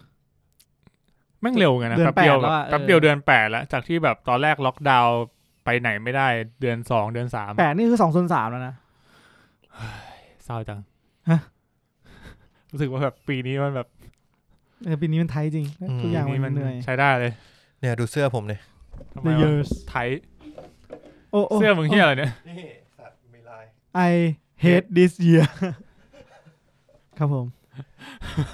เสื้อ โอเค เดียร์ฮะ I hate this year ก็จริง ๆ มันก็ไม่ได้เป็นเรื่องแรกนะที่ทำแบบนี้ อย่างรู้สึกว่า The Matrix อะ ภาคสองภาคสามก็ทำ ใช่ อืม แล้วก็ภาคสองภาคสามอะแม่งแบบเข้าโรงแบบไม่ถึงครึ่งปีมั้ง ใช่ไม่ถึงครึ่งปีเขาตั้งใจ เอ เอ อ อ มันก็อาจจะเป็นสไตล์นั้นก็ได้เร็วแบบนั้น อืม มีโอเหมือนกันด้วย อืม น่าสนใจนีโอเหมือนกันก็เฮียแล้ว แต่ผมดีใจนะที่จอห์นวิกไม่ได้เป็นหนังสามภาคอะเหมือนสมัยนิยมอะแบบว่า เป็น ทำ ไตร มาแค่สาม ไตรภา ภา ค คแล้วจบอะไรเงี้ยเขาสามารถแบบวางแผนว่าจะทำต่อได้เรื่อยๆอะไรเงี้ย อืม ผมว่า แต่มัน ดี น่า ผมว่าดี น่าสนใจเหมือนกันนะ ที่เหตุการณ์นี้เกิดขึ้นในคุณคีนูรีฟอีกแล้วเนี่ย เขา เขาอาจ ที่ เขาอาจจะมีอิทธิพลบาง อย่าง พี่จัดการเลยผมรับผิดชอบเอง แต่ว่ามันก็ต้องน่าสนใจว่าจอห์นวิกมันเรื่องมึงจะขนาดไหนอะ นั่นน่ะดิ ที่มึงทำสามารถทำแบบสองภาคต่อกันได้อะ เออรอบนี้อาจจะมีเนื้อเรื่องมากขึ้น หรอ ผมว่า ผมว่าเท่าเท่าที่ผมดูมาจอห์นวิกเอ่อสองสามเนี่ย ผมว่าเนื้อเรื่องมันก็เยอะเท่าที่หนังสไตล์นี้มันจะทำได้นะ นั่นดิ จะมีเนื้อเรื่องอะไรอีก อันเนี้ยก็เลยก็เลยรู้สึกน่าสนใจ อืม เออ แต่สิ่งที่น่าจะทำให้เขาแบบมั่นใจแบบคอนเฟิร์มสี่ห้ามารวดเดียวคือรายได้นี่แหละ อืม เพราะมันเพิ่มขึ้นทุกภาคเลยต่าง เพิ่มขึ้นทวีคูณ เอ ด้วย อ เอ รู้สึก อ ภาคแรกแบบทุนสร้างแบบ ทุนสร้างประมาณ ป 20ล้าระามน ณ อะ ยี่สิบอะแต่ได้มาประมาณร้อย ไม่ถึงภาคแรกน่าจะได้ประมาณ 40 หรือ 60 ภาคแรกได้เท่าไหร่วะ อาจจะมั่นใจว่า เอาเช็คหน่อยนะ คนในยุคนี้ต้องการหนังประเภทนี้จริง เดี๋ยวผม เออ เสิ น่า ร์ช จะ ให้ น่าจะเป็นภาคสองมั้งที่ได้แบบร้อยยี่สิบ120 หรือร้อยเจ็ดสิบล้านนี่แหละ ๆ อืม ใช่ภาคแรกอ่ะได้ไม่เยอะแต่ได้ประมาณแบบ แต่มันได้หลาย ดั เท่า บ อะ เบิล เออ ใช่เพราะว่าทุนสร้างมัน ทุ ต่ำ นสร้างเอ คุณ อ มันแค่แบบยี่สิบ20 ล้าน ครับ เออส่วนภาคสามนี่รู้สึกสามร้อยล้าน ใช่ทั่วโลก คือเออคือแบบกระโดดเพิ่มขึ้นทุกภาคก็เลย คงไม่แปลกใจที่เขาแบบ เอางี้ภาคแรก ภาคแรกบัตเจ็ต20 ล้าน อ่า ได้ทั่วโลก 86 ล้าน สี่เท่า สี่เท่า เออฮะแล้วก็ ภาคสองรู้สึกห้าเท่ามั้งถ้าจำไม่ผิด ใช่ประมาณนั้นอะ แล้ว ภาค ภาค สองก็แบบเย โอ้ อะ โห เออ ห้าเท่าของจำนวนทุนที่เพิ่มขึ้นนี่ เป็นตัวเงิน รู้สึ แล้ ก ว จะ เย ร้อย อะมาก ห้า เลย สิบ นะ ภาคสองอาจจะทุนสามสิบได้ร้อยห้าสิบอะไรประมาณเนี้ย อ๋อ แป๊บหนึ่งไหนๆเราก็ เออ ดู ดู แล้ แล้ว วก็เช็คแล้ว ดูให้จบไปเลย John Wick Chapter 2 นะครับ John ครับ Wick ผม Chapter 3 John Wick Chapter 2 ทุนสร้าง 40 ล้าน อืม รายได้ทั่วโลก 171 ล้าน ร้อยเจ็ดสิบเอ็ดก็ อ่ะ เกือบสี่เท่า เออ เกือบเกือบสี่เท่า ส่วน Chapter 3 ทุนสร้าง 75 ล้าน เจ็ดสิบห้าล้าน เออ ได้ทั่วโลก 326 ล้าน เจ็ดสองสี่เจ็ดสามยี่สิบเจ็ดสี่แปดเจ็ดห้าสามห้า ห้า ห้าเท่า เกือบเกือบห้าเท่า อืม อ่า แต่อันนี้รายได้อาจจะไม่รวมค่าโปรโมทนู่นนี่นั่น อืมอืม อืม ก็คือเรียกว่า แต่ดูมีแนวโน้มที่ดีนะ เออใช่ คือลงทุนไปแล้วมีความคุ้มค่าสูงมากอะไรอย่างนี้ รอบนี้ทุนเขาจะเพิ่มขึ้นหรือลดลง เพิ่มขึ้นอยู่แล้ว แต่จริงเจ็ดสิบห้านี่มันค่อนข้างแบบ ถือว่าถือว่าใหญ่แล้วนะ เออ สเกลนอกจากนี้นี่น่าจะแบบ อาจจะไม่เพิ่มมากนะผมว่าแบบไม่น่าเกินร้อยอ่ะ ไม่เออคิดว่าไม่เกินร้อยเหมือนกัน ผมว่าอาจจะสองภาคร้อย เฮ้ย เออซึ่งซึ่งจริงๆไอการถ่ายทำแบบติดติดๆกันอะมันก็มีข้อดีนะ มันอาจจะประหยัดงบ มันจะประหยัดงบด้วย อืม แบบรี u s e อะไรได้ง่ายขึ้น เพราะว่ามันเหมือนเป็นการแบบวางแผนทีเดียวอะ ก็จริง เออแล้วเราก็จะรู้ว่าจะถ่ายไหนก่อนถ่ายไหนหลัง อ่า เราคิดว่าด้วยสถานการณ์แบบนี้การที่ถ่ายรวดเดียวอาจจะอาจจะดีกว่าในแง่ไทม์ไลน์แล้วก็การนัดนู่นนี่นั่นอะไรเงี้ย อืม อ่าเพราะว่าสมมติถ้าสมมติว่าจำเป็นต้องกักตัวโควิดจริงๆ ก็คืออยู่อย่างเงี้ยไปเลย อืม ใช่ ยาวไปแล้เลยจนจบอะ แล้วก็ดูเหมือนกับว่าพอปีที่ผ่านมาเนี้ยมันก็ไม่มีหนังอะไรฉายใช่ปะ ครับ เขาก็เอาหนังที่แม่งหยุดไปเนี่ย มาแบบมาฉายแทรกไปก่อนอะระหว่างนี้ก็เลยแบบถ่ายทำไปได้ ใช่ อืม อืมให้ผมเซิร์ชคุณเคียนูรีฟนี่ตอนนี้ก็อายุห้าสิบห้าปีแล้วนะสองพันยี่สิบสองเขาอายุห้าสิบเจ็ดแล้วนะ อืม เฮ้ย บ้านเกิดเขาอยู่ที่ กว้าง เบ มึงต้อง เบรุตว่ะ จริงเหรลอบานอน เขาเกิดที่เลเบรูตเบเลบานอนเหรอ เออ โห ชิบหาย คุณคุณเคียนูรีฟ อันเป็นสถานที่เกิดเขามั้งใช่ไหม ใช่ใช่สถานที่เกิด โอ้โห อะ นี่เพิ่งรู้เลยเนี่ย เออ เออ อืม เบรูตก็หนักเหมือนกันนะครับ อยากอยู่เอาใจช่วยด้วยนะครับ อืม อ่ะ มาที่ข่าวสุดท้ายในวันนี้กันเลยดีกว่า วันนี้ข่าวน้อยหน่อย ก็ข่าวใหญ่นะครับ ของอาทิตย์ที่ผ่านมาคือมู่หลาน อืม จากเดิมเนี่ยก็กำหนดฉายไปแล้วเนาะแล้วก็เลื่อนไปเลื่อนมาจนตอนเนี้ยก็ประกาศล่าสุดเลยคือดิสนีย์เนี่ยจะเอาลง Disney Plus ใน region ที่ ในในในอเมริกาแหละ เอ ใน อ ในสถานที่ที่ Disney Plus เนี่ยมี อืม ก็จะฉาย Disney Plus ส่วนประเทศที่ไม่มีเนี่ย ก็จะเข้าโรงหนังปกติในวันเดียวกัน ก็คือวันที่ อืม สามวันที่สี่กันยา อืม ซึ่ สาง มสี่กันยา ก็แปลว่าถ้าแบบบ้านเราไม่มี Disney Plus เราก็จะได้ดู ใช่ อย่างของเราเนี่ยก็เห็นโรงหนังแล้วก็เริ่มเริ่มมีคอนเฟิร์มกันแล้วว่าจะ มาฉายแน่นอนในโรงหนัง อือหือ อืมส่วนประเด็นอีกอย่างหนึ่งเนี่ยก็คือ ไม่ใช่ว่าคุณเป็นสมาชิก Disney Plus แล้วจะได้ดูเลยนะ อ้าว คุณต้องจ่ายเพิ่มอีก 30 เหรียญ 29.99 เพื่อดูหนังเรื่องนี้ ใช่ อ้าวไอ้เชี่ยนี้ไม่โอเคแล้ว มันเป็นแบบท็อป Top ท็อปปิ้ง ก็ว่าทำไมคนเขาโวยวาย กัน เออ คือตอนแรกผมก็คือเห็นข่าวที่คนมาดราม่ากันอารมณ์แบบว่า อารมณ์แบบว่าทำไมมู่หลานต้องเข้า Disney Plus ผมก็แบบ เอ้ยเข้า Disney Plus ก็ดีแล้วนี่หว่า อย่างน้อยคุณก็ได้ดูไม่ต้องรอไปเรื่อย อืม ๆ แต่มันก็คือมีประเด็นว่าคุณต้องมาท็อปอัพ ใช่ เพื่อดู Disney Plus อีกเท่าไหร่นะ 29 เหรียญนะ สามสิบเหรียญละโดยประ สา มาณ มสิบเหรียญก็สาม เกือบพันบาทอะ เพื่อดูเรื่องเดียว เรื่องเดียว ถ้าอย่างนี้ไม่โอเค แล้วนอกจากเนี้ยคือมึงต้อง อย่างเงี้ย สมาชิก Disney Plus เนี่ยคือเดือนละประมาณ 7 เหรียญแต่ว่าถ้าเกิดคุณไม่ได้มีอะไรกับ Disney Plus เลยแล้วอยากดูอ่ะคุณต้องจ่ายละ37 เออ อย่างนี้ไม่โอเคนะ ไม่ make sense นะถ้า โอ้โห ไม่ไม่โอเคเลยอะ แม่งยากเหมือนกันนะ เฮ้ยค่าค่าดูหนังอ่ะมันไม่ถึงเก้าร้อยป่ะวะ จริง ๆ มันไม่ถึงหรอกคุณมีนครับ ครับ หนั ป ง กติแล้วอเมริกาเนี่ย ค่า ตั ตัว ว หนัง เท่าไหร่ รอบละประมาณกี่เหรียญ มึงพูดซะเหมือนกูเพิ่งไปมาเมื่อวาน สิบถึง สิ ไห บ ม สิบ ประมาณสิบ เถิกสิบสิบถึงยี่สิบเหรียญนะประมาณนั้นมั้ง มันไม่มันไม่ได้ฟิกใช่ไหมอ๋อแล้วแต่โรงงี้ปะ ใช่เออใช่ สิบถึงยี่สิบเหรียญ ใช่ปะวะ ชิบหายละ อ่าผมเข้า average movie ticket price in the USA ครับผม ก็ปี 2019 อยู่ที่ประมาณ 9.16 อื อื ม ม ก็ประมาณสิบเหรียญ ประมาณ 10 เหรียญ ก็เท่าเมเจอร์ไทยเลย ค่า สาม เท่า ร้อย ค่าเท่ากันเลย เหี้ย เออว่ะเชี่ยประมาณกันเลยนี่ว่ะ ไม่คือ ค่าข้าวเราก็ราคาเท่าเขาเลย คือ make sense คือ รายได้กูอะ ไอ้สัตว์ คือ make sense สุดมึงควรให้กูจ่ายท็อป 10 เหรียญ ครับ หรือน้อยกว่า เพื่อที่จะดูมู่หลานกูว่าอันนี้ก็ไม่โอเคแล้วนะ แต่ว่ามัน make sense กว่าการที่กูต้องจ่าย 30 เหรียญอะ จริง สามสิบเหรียญหรือสามเหรียญเพชร สามสิบจริง สามสิบนี่คือมึงกะว่าดูครั้งเดียวพ่อแม่ลูกปะเนี่ย ๆ ผมว่านั้นก็อีกประเด็นหนึ่งคือเขาคิดว่าด้วยความเป็น Disney Plus อะเรามักจะไม่ได้ดูคนเดียว ใช่แต่ว่าเข้าใจแต่ว่าคือการท่ามคืออย่างเงี้ย แปลว่าคุณถูกริดรอนการมูซีนีมาเอ็กซ์เพรียไปอะนึกออกปะ ใช่ใช่ เออ อันนั้นก็เป็นอีกประเด็นหนึ่งนะที่น่าสนใจ เพราะว่าในราคาแบบสามสิบเหรียญอะ เออ เราได้ดูหลายคนก็จริงแต่ว่าการไปดูในโรงกับการดูที่บ้านมันก็ไม่เหมือนกัน ใช่ แล้วจริงมู่หลานมันก็เป็นหนังที่แบบจริงๆแม่งวางไว้ว่าเป็นฟอร์มใหญ่ว่ามีสิทธิ์ถึงถึงพันล้านได้ด้วยซ้ำนะ ก็อาจจะถึงหรือไม่ถึง เออแต่คิดว่าแบบ แต่ว่าทำอ เจ็ด ย่าง แปด เงี้ย ร้อยล้าน มั อ่ะผมว่าเป็นไป มั ได้ มันไม่ถูกไง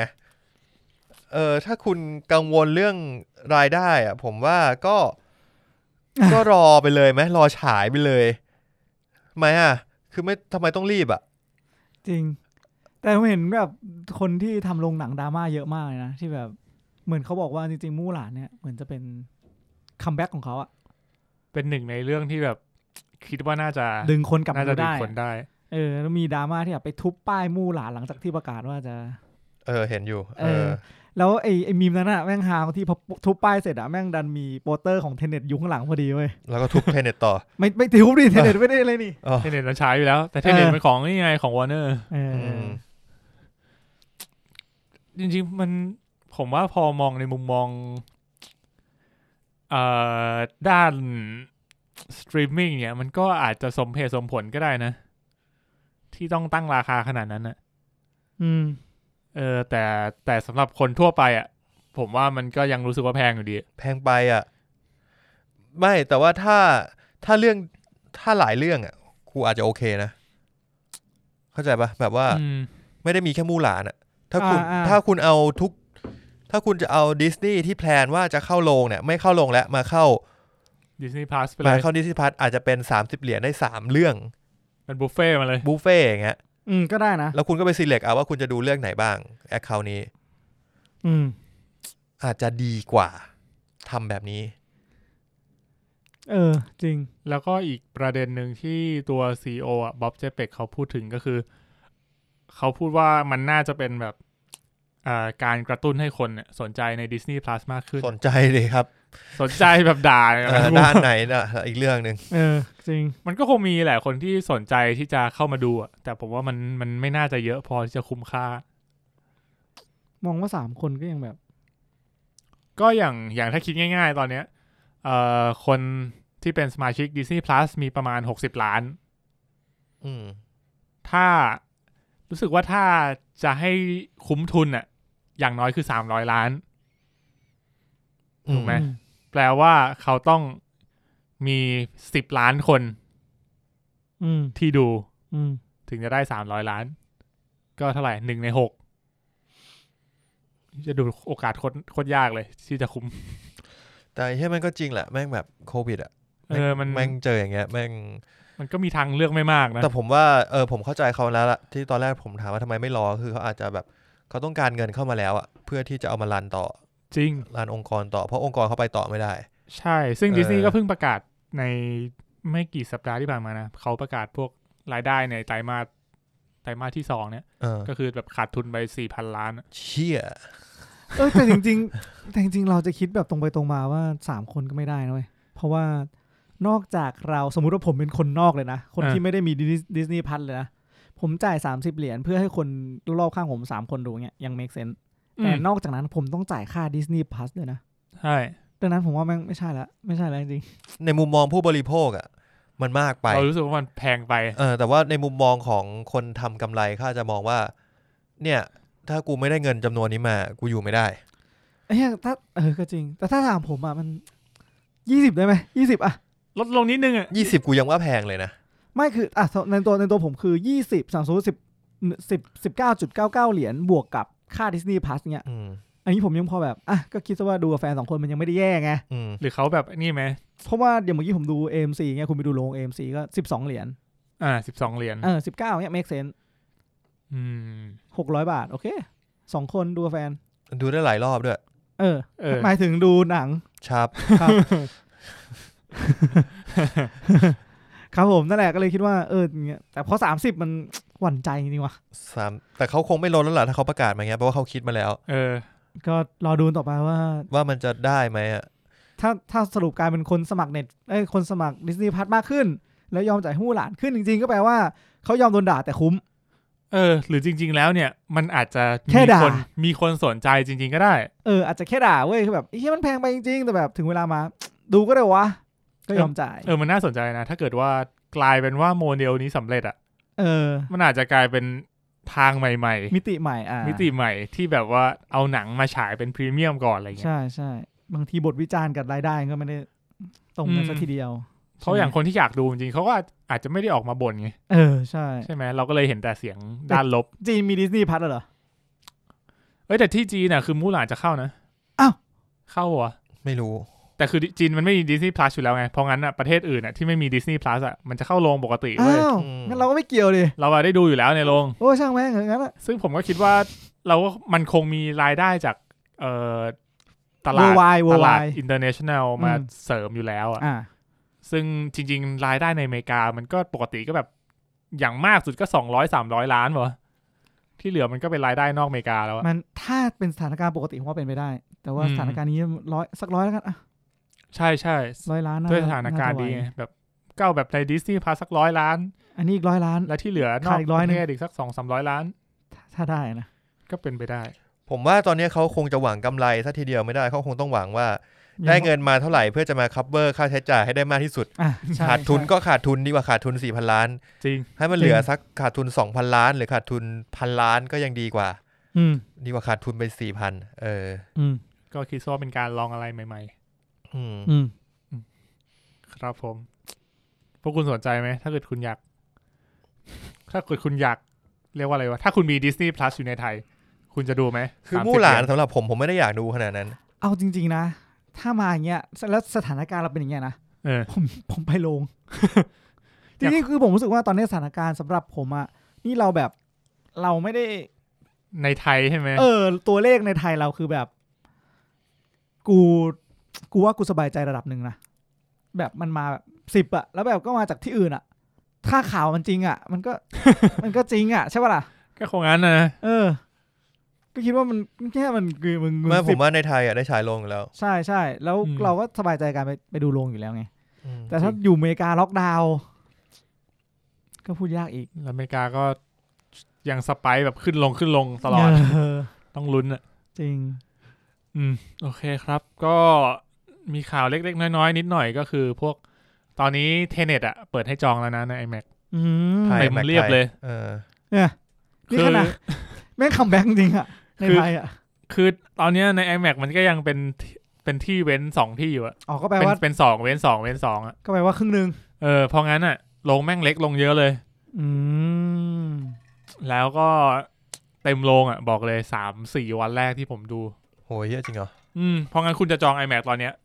คืออาทิตย์แรกอ่ะ มั เรา น ดู จะเข้าแล้วเปล่าวะ เราดูไม่ทันแล้ว มันวันไหนนะ ยี่สิบเจ็ด ยี่สิบเจ็ดสิงหา เออ โอเค ป ที่ ลายเดือนโอเค ใช่ สรุปก็คือผมว่างั้นแปลว่าที่เราอยากจะจัดมีตติ้งเทเน็ตก็ยิ่งยากเข้าไปอีก ถูกปะ คือถ้าเราอยากจัดมีตติ้งเทเน็ตเนี่ย ก็คือมึงไปดูกันมาแล้วมา ต้อง นั่งคุยกันดีกว่า ต้องดูแบบอาทิตย์ที่สองอาทิตย์ที่สามอะ เออ จริง ซึ่งเราจะทนกันไหวไหม คงไม่ได้ดูรอบแรกหรอกกูว่า ไม่ ไม่แน่นะ ค ถ้าม กระแสมันแรงจริง ๆ อาจจะมีช่วงกลางวันขึ้นมาปะ ผมไม่ไม่ผมคิดว่ามันจะเป็นสมมติถ้าเราจัดมตติ팅ก็จะเป็นการแบบว่า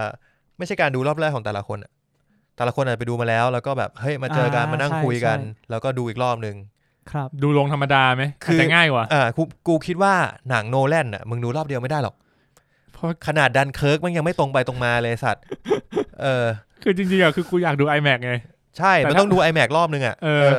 เพราะงั้นก็เลยอยากให้แบบรอบแรกเป็น iMac อ่า ส่วนรอบสองเนี่ยไปเก็บรายละเอียดก็ดูลงธรรมดาก็ได้ อืม อืม แล้วคุณไม่อยากแบบรู้เนื้อเรื่องก่อนลงธรรมดาแล้วแบบไปเก็บทุกอย่างให้ละเอียดยิบใน iMac อะ ไม่อะ iMac ควรจะไปดูความยิ่งใหญ่ของมัน ต้องต้องแบบ แล้วไม่ first impression เนี่ย อืมไปเก็บเนื้อเรื่องในโรงธรรมดา ผมคิดว่าควรจะเป็นอย่างนั้น ไปเก็บเนื้อเรื่องในรายการ นั่งฟังเพื่อนคุยเอา เออแบบนั้นก็ได้ ก็ก็มีคุณผู้ฟังอะนะถามมา ครับ ว่าแบบมีตติ้งจะเกิดไหม ก็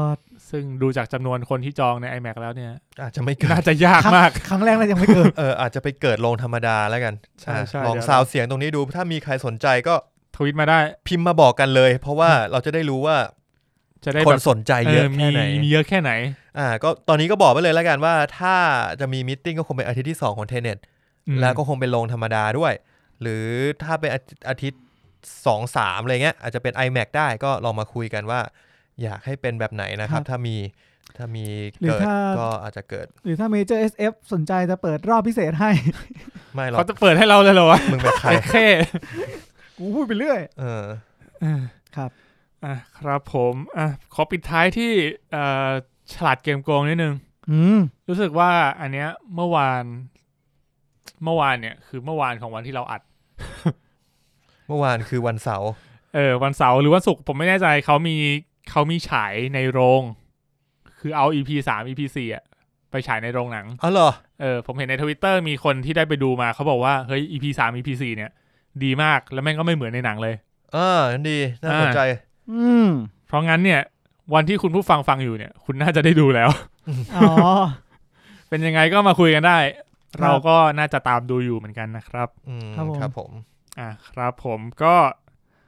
สำหรับข่าวในวันนี้ก็ประมาณนี้ครับผม เฮ้ยจริงๆมันมีอันนึงแต่ผมแปลไม่ค่อยมั่นใจว่าถูกไหมอะ อันไหนครับผม ของ Twitter ของคุณสตีเฟนดี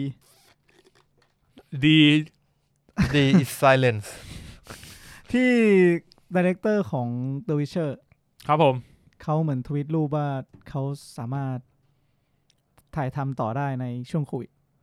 อืม The Witcher ใช่ไหม ใช่ครับใช่ ผมว่าก็น่าจะได้นะ อืมก็ น่าจะช่วงนี้ The Witcher ก็มีมีข่าวอยู่เหมือนกันว่าแบบ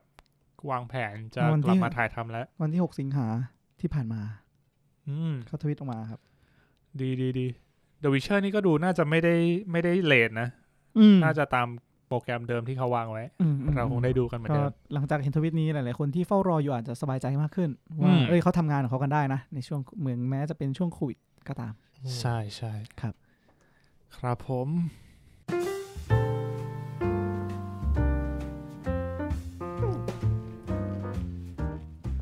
มาที่เมนท็อปิกของเราในวันนี้เลยดีกว่านะครับ อย่างที่ได้เกริ่นไปแล้วนะฮะวันนี้เราจะมานั่งคุยกันเรื่องหนังตลก เรียกว่าเป็นท็อปิกแบบสบาย ๆ แล้วกัน อ่านั่งคุยกัน แล้วก็ใครมีอะไรอยากแชร์กันก็ใน Twitter หรือใน Facebook ได้เลยนะครับ ใช่ครับ คุยกันสบายๆ อารมณ์แบบซักหนังไหมพี่หนังต ลก อารมณ์นั้น สักหนังไหมพี่ เออซักหนังไหมพี่ นะถ้างั้นท็อปิกแรกของเราเนี่ยควรจะเป็นอะไรดีครับคุณตั้น ถามกันง่ายๆก่อนเลย พวกคุณ ชอบดูหนังตลกไหม ก็ ไม่ชอบ จริงปะเนี่ย เออ ทำไมอ่ะ มันตลก อ้าวอึ้ งเลย ไอ้ ไป เหี้ย ต่อยังไงล่ะทีนี้ คือจริงๆมันเป็นเหตุผลที่แบบ มึงมึงจะใช้เปอร์เซพชันมึงในการอากูก็ได้ เว้ย หรือมึงจะแบบ เออ ก็คนมันบอกว่ามันไม่ชอบหนังตลกมึงจะทำไมอ่ะ คือถ้าบอกว่ามันเป็นหนังตลกอะ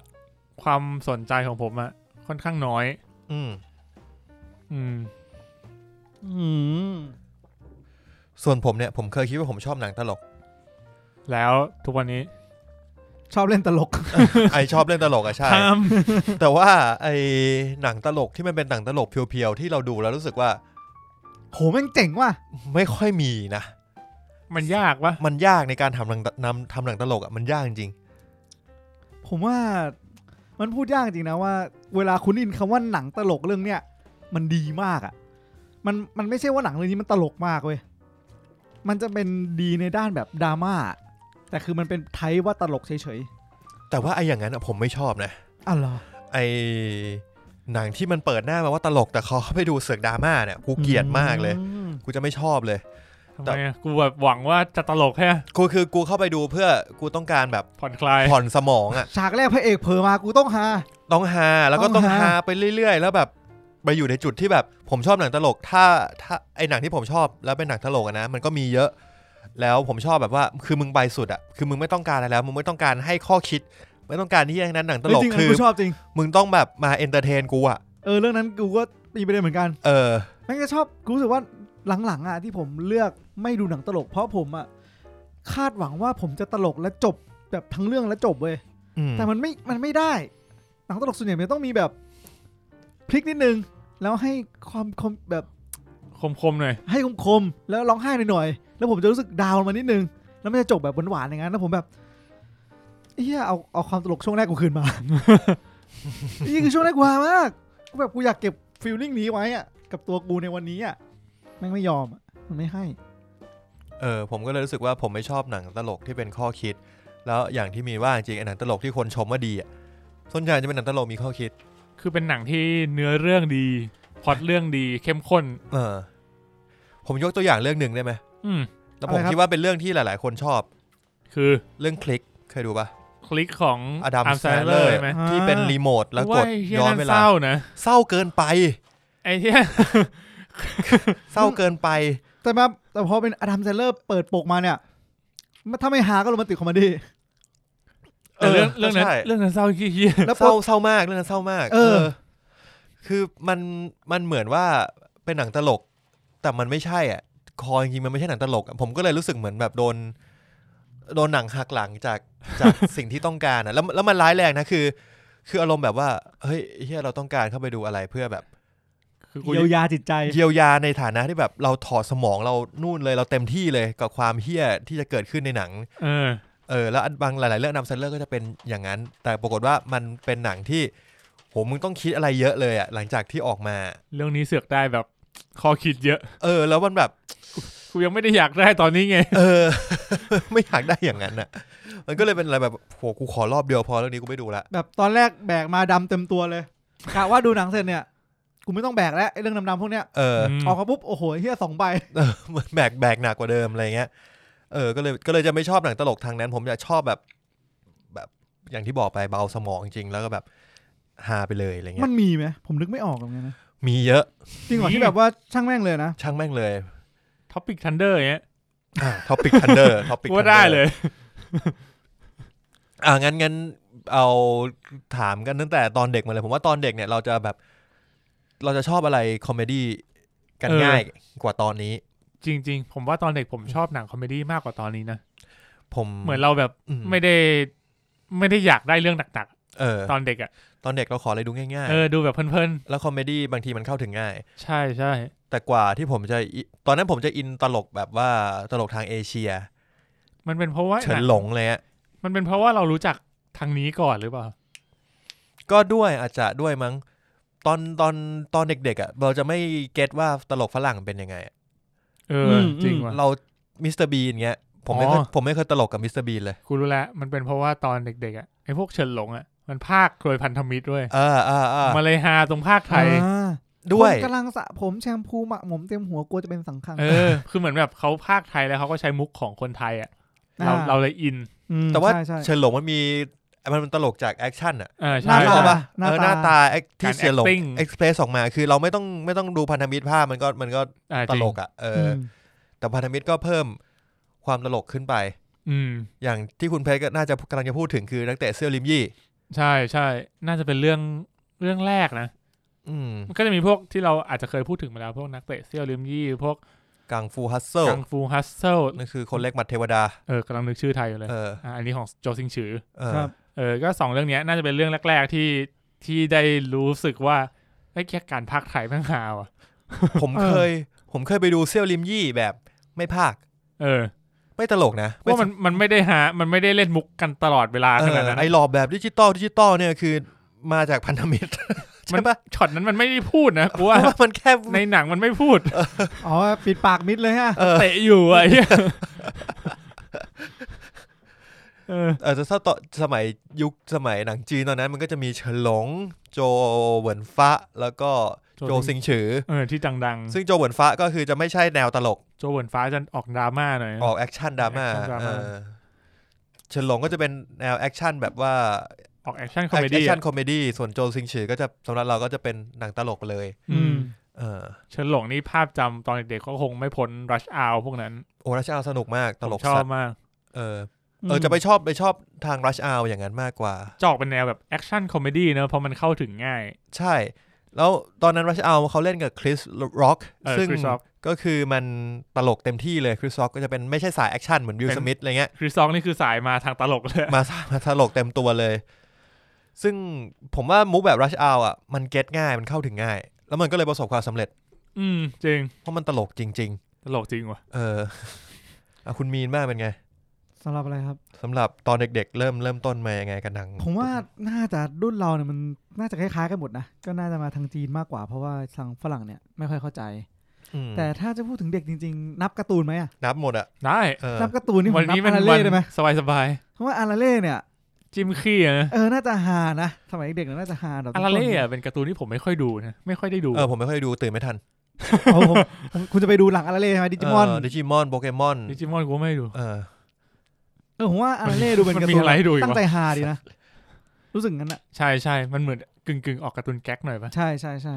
ก็อย่างนั้น แต่ผมดูอาราเล่แล้วผมไม่ค่อยหานะ อ้าวเหรอ ผมไม่เก็ตว่าทำไมซูเปอร์แมนต้องจิ้มขี้ เออบางทีมันก็ไม่ต้องการ ทำไมซูเปอร์แมนต้องอมบวย เออ ผมก็ไม่เข้าใจ แล้วก็เอาหน้า เอ้ย เอาตัวลงไปสายกับสเก็ตบอร์ด แล้วก็ไปข้างหน้า ผมก็ไม่รู้ ก็เนี่ยก็ไม่เข้าใจทำไมซูเปอร์แมนเอาซูเปอร์แมนอมบวยอ่ะอาราเล่ เออ ซูเปอร์แมนจิ้มขี้อ่ะ อาราเล่ เอ้ยอาราเล่มันจิ้มขี้ไหมเนี่ยซูเปอร์แมนไม่ได้จิ้ม อะไรจิมขี้ เออ สันซูเปอร์แมนจิมคี เออ นั่นแหละ เออ สำหรับผมก็จะเป็นทางนั้นนะ ตลกแบบน่ารักน่ารักดีอะไรอย่างเงี้ ต ย อนเด็กๆก็ไม่ค่อยคิดอะไรอ่ะ โตมาก็ไม่ค่อยคิดเลย เฮ้ยแต่แต่ความตลกมันก็ยากนะ บางทีแบบ ความตลกมันแล้วแต่คนอะ จริง ว่าเราจะอินกับมุกไหนอะ เออ แล้วคุณชอบมุกแบบไหนอะถ้าหนังหนังตลก โห โอ้ยากจริง มันมี ว่ะ มุกแบบไหนบ้างวะ เออพูดยากนะ มันจะมีแบบยังไงดีจิมแคลรี่อย่างจิมแคลรี่นี่คุณหาจิมแคลรี่ไหม มุกแบบจิมแคร์รี่เหรอ จิมแคลรี่จะไม่ได้เป็นมุกจะเป็นตลกด้านเอ่อเขาเรียกว่าอะไร Acting physical เอ acting อ เป็น acting ด้านท่า ทำหน้า ทาง ทำท่า ต ทางให้ตลกเออ ผมไม่ค่อยชอบ นะ ไม่ค่อยอินอะไม่ค่อยเข้าใจอะ เออ ผม จิม จะ เออว่าว่าต่อ ผมน่าจะเป็นตลกแบบ ถ้าถ้าสมัยก่อนอันเนี้ย จะน่าจะออกทางแบบแอคชั่น ไดอะล็อกที่แบบขำๆออกพวกแบบคิดง่ายๆก็พวกราชอาวอะไรพวกเนี้ย อืม เออแอคชั่นแต่ถ้าเดี๋ยวเนี้ยคอมเมดี้ที่ผมชอบมันจะเป็นแนวแบบ คำพูด ตลกนิ่งๆอ่ะ เออ ตลกแบบเสียดสีตลกแบบซาแคสซัมหน่อย เออ เออ แบบพูดประโยคนึงแล้วแบบในหนังมันก็จะแบบหน้านิ่ง เออ ๆ แต่แบบกูจะแบบตบเข่าแล้ว ฮาแน่นอน เออ ตลกแบบไม่ฝืนปะ อืม เหมือนมันเป็นคำพูดที่แบบ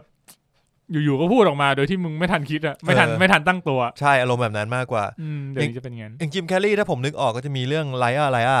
ที่มันเป็นทนาย เออ แล้วลูกมันไปขอพรมาห้ามไม่ให้ไม่ให้พ่อตัวเองโกหกอีกตลอดการ อืม เออ เออ แล้วปมันระมาณ ก็แบบโกหกไม่ได้อะไรเงี้ย ไอ้เรื่องนั้นหลังๆก็เศร้าเหอะ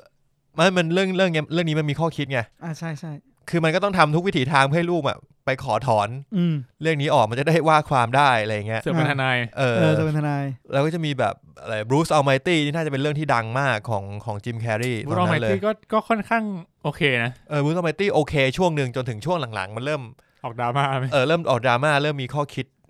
ตรง แต่ จากจุดนั้น แต่ มา จิม แล้ว แครีก็จะออกแนวนั้นนะ ม หรืออย่าง The Mask The Mask Singer ทุย เดี๋ยว The Mask เฉย The Mask ตัวเขียว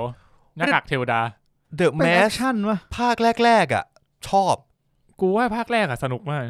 ภาคสองจำไม่หนุกแล้ว แล้วจากนั้นก็คือเละเทะเลย เออ มั่ว จริง ซั่วเลย จริง เออภาคแรกสนุกอยู่นะ อืม ชอบอยู่นะ ภาคแรก รู้สึก The Mask นี่ผมรู้จักจากการ์ตูนก่อน เออ ผมดูการ์ตูนเน็ตเวิร์กก่อนมันฉายก่อน ใช่ใช่มันจะเป็นตลกแบบ มันเข้ากับจิมแครีแหละ เออ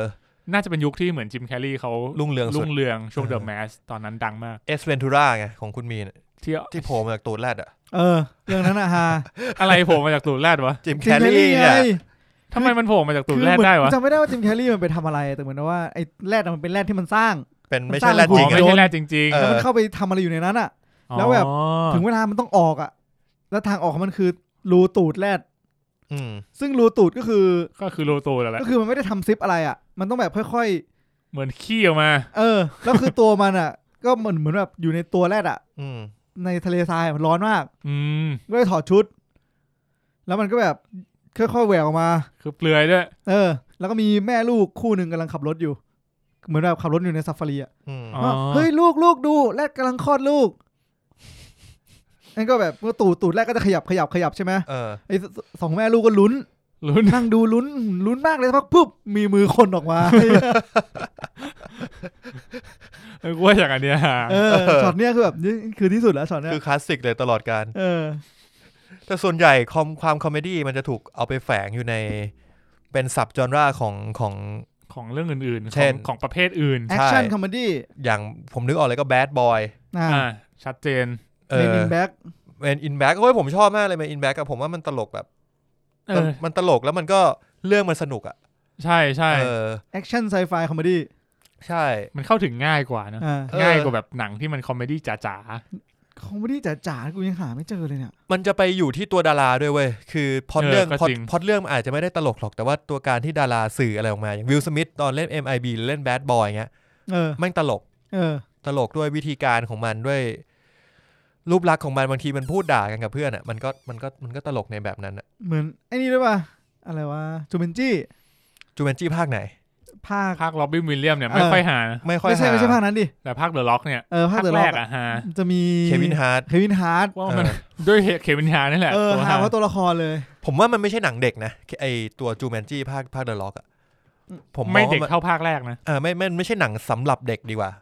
คือคุณอาจจะต้องโตมาหนึ่งเพื่อที่คุณจะได้เก็ตโจ๊กที่มันอยู่ในหนังอะ จริง อืม ผมรู้สึกงั้นนะไม่งั้นไม่งั้นคุณจะรู้สึกว่าไม่ค่อยทัน จริง เอออ๋อมันก็เลยโตขึ้นมาเรื่อยๆ เราก็เริ่มรู้สึกแบบอีกแบบหนึ่ง เออ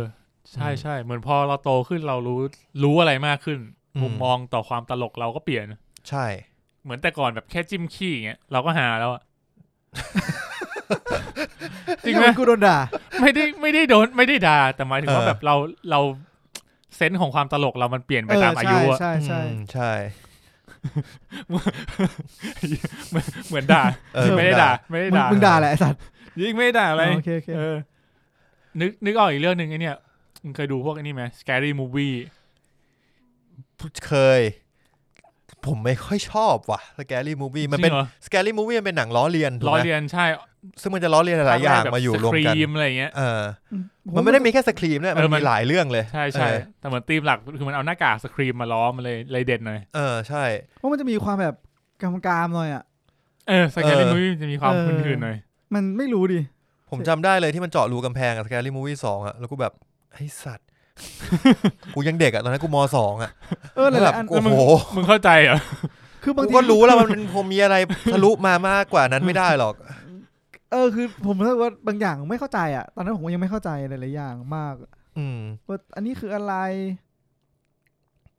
แต่ถ้าตอนนั้นที่มันออกมาพร้อมกันก็คือแบดบอยสอง อืม แล้วมันมีฉากหนึ่งที่กูจำติดตาเลยอันนี้อาจจะสปอยแบดบอยสองนิดนึงนะฮะ โอเคฮะ คือมันมีฉากหนึ่งที่เหมือนคู่หูแบดบอยเนี่ยมันต้องเข้าไปไปสืบคดีในบ้านของหัวหน้ามาเฟีย ครับ มันโดยมันปลอมเป็นเอ่อคนกำจัดหนู อ่าฮะ เอ่อตัววิลสมิธเนี่ยก็ไปเดินเท่ตามที่ต่างๆในบ้านใช่ไหมแต่อีที่มาตินรอเรนซ์ที่เป็นคู่หูมันเนี่ยต้องปีนขึ้นไปฉีด ฉีดหนูข้างบนกำแพงบนฝ้า แล้วมันก็ปีนขึ้นไปปุ๊บแม่งเห็นหนูปี้กันอยู่ แ นั่นก็วอลไปหาวิลสมิธบอกเฮียไมค์เนี่ย กูเห็นหนูกำลังปี้กันไมค์บอกแล้วไงวะ มันปี้กันท่าเดียวกับกูเลยท่าน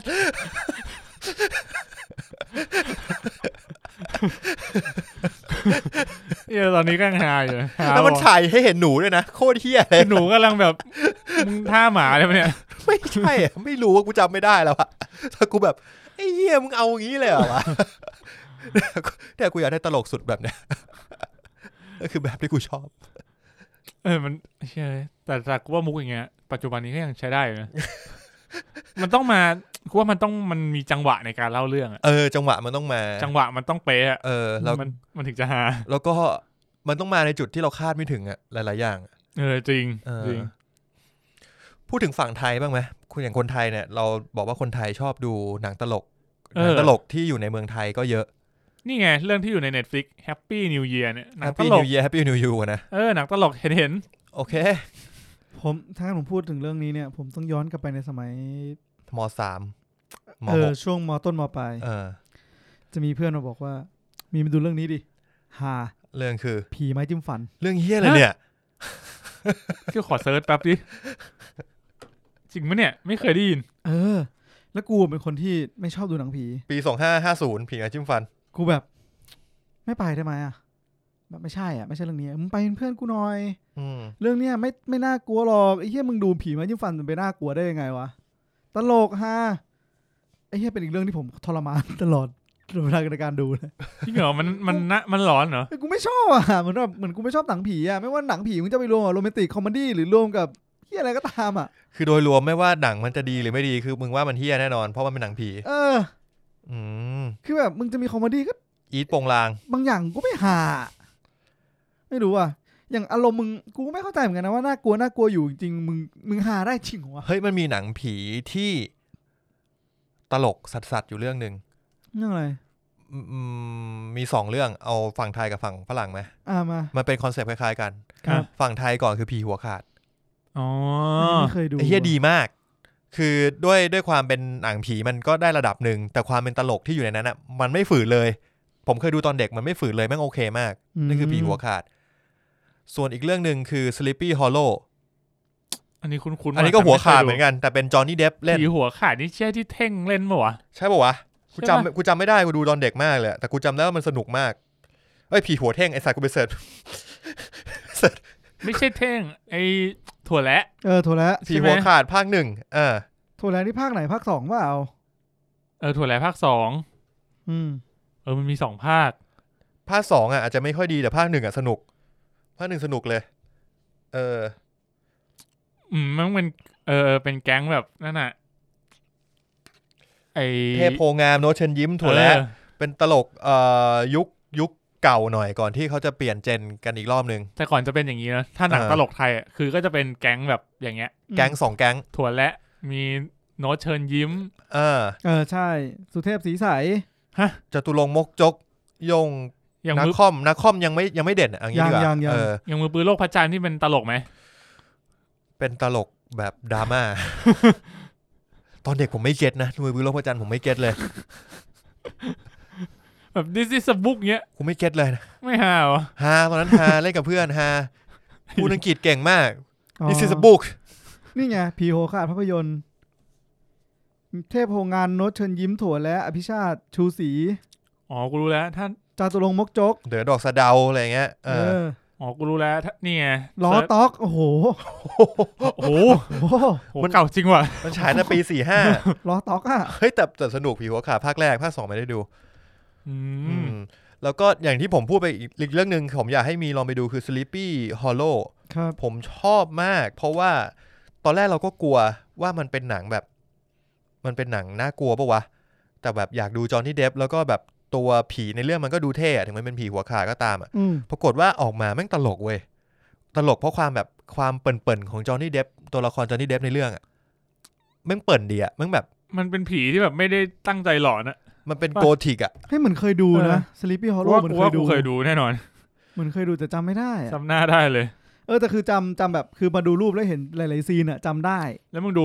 ประเภทมันเนี่ยเขียนว่าสยองขวัญลึกลับ คือคือธีมอ่ะมันจะเป็นสยองขวัญลึกลับจริง เออ ๆ เอออันนี้จริง ๆ แต่ว่า อืมตัวละครจอนที่จอนที่เดฟแสดงอะมันก็ตลกเว้ยเออ แล้วมันทำให้แบบเรารู้สึกว่า เออเฮียมันสนุกว่ะดูแล้วแบบดู อืม สนุกไปเรื่อยๆไม่ไม่น่ากลัวอะไรเงี้ย ครับ เออก็เลยแบบรู้สึกอันล็อกเหมือนกันการที่เราดูเรื่องเนี้ย อืมอืม กำกับโดยทิมเบอร์ตัน จริง ๆ Sleepy Hollow ก็ ทิมเบอร์ตันเหรอ เออ โอเค ก็กลายเป็นซีรีส์เหมือนกันนะ มีคนเอามาทำซีรีส์ ครับ อืม หรือมันไม่ตลกวะแล้วกูแต่กูเสือกจำได้มันต ลก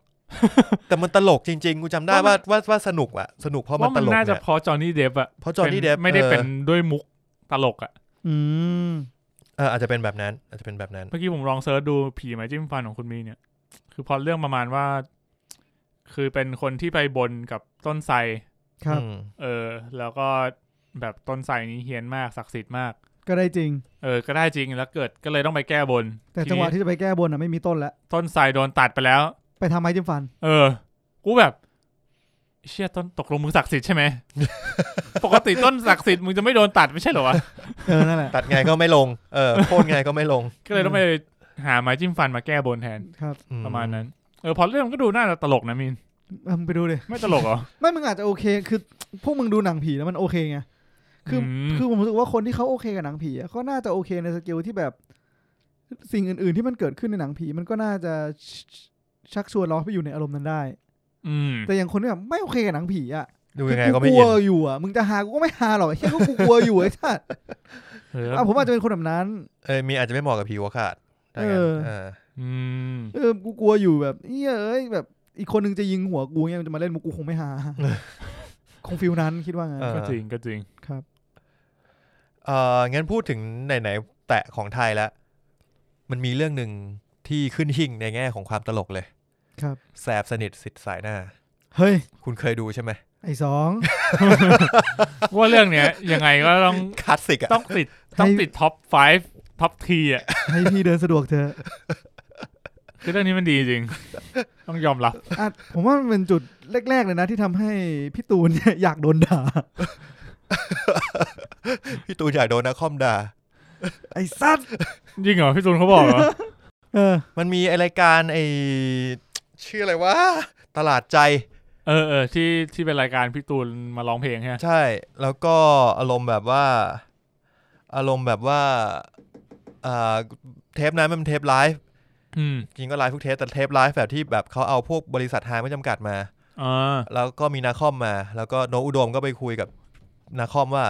เนี่ยนะครับนาคอมคือมันมีคนคนหนึงนะฮะ ที่แบบมีความฝันแต่เด็กมาตั้งนานแล้วว่าอยากโดนนาคอมด่า ก็คือแล้วก็เขาก็เรียกพี่ตูนมานั่งอยู่ตรงกลาง แล้วก็ให้ด่า แล้วไงนาคอมก็ด่าพี่ตูน ด่า เชี่ยเอ้ย เฮ้ย เจ๋งว่ะถือ แต่ เป็น แต่ ถือ มั เป็น นเกียรติ ถ้าผมถ้าผมจำไม่ผิดอ่ะ คลิปนั้นนะเหมือนแบบ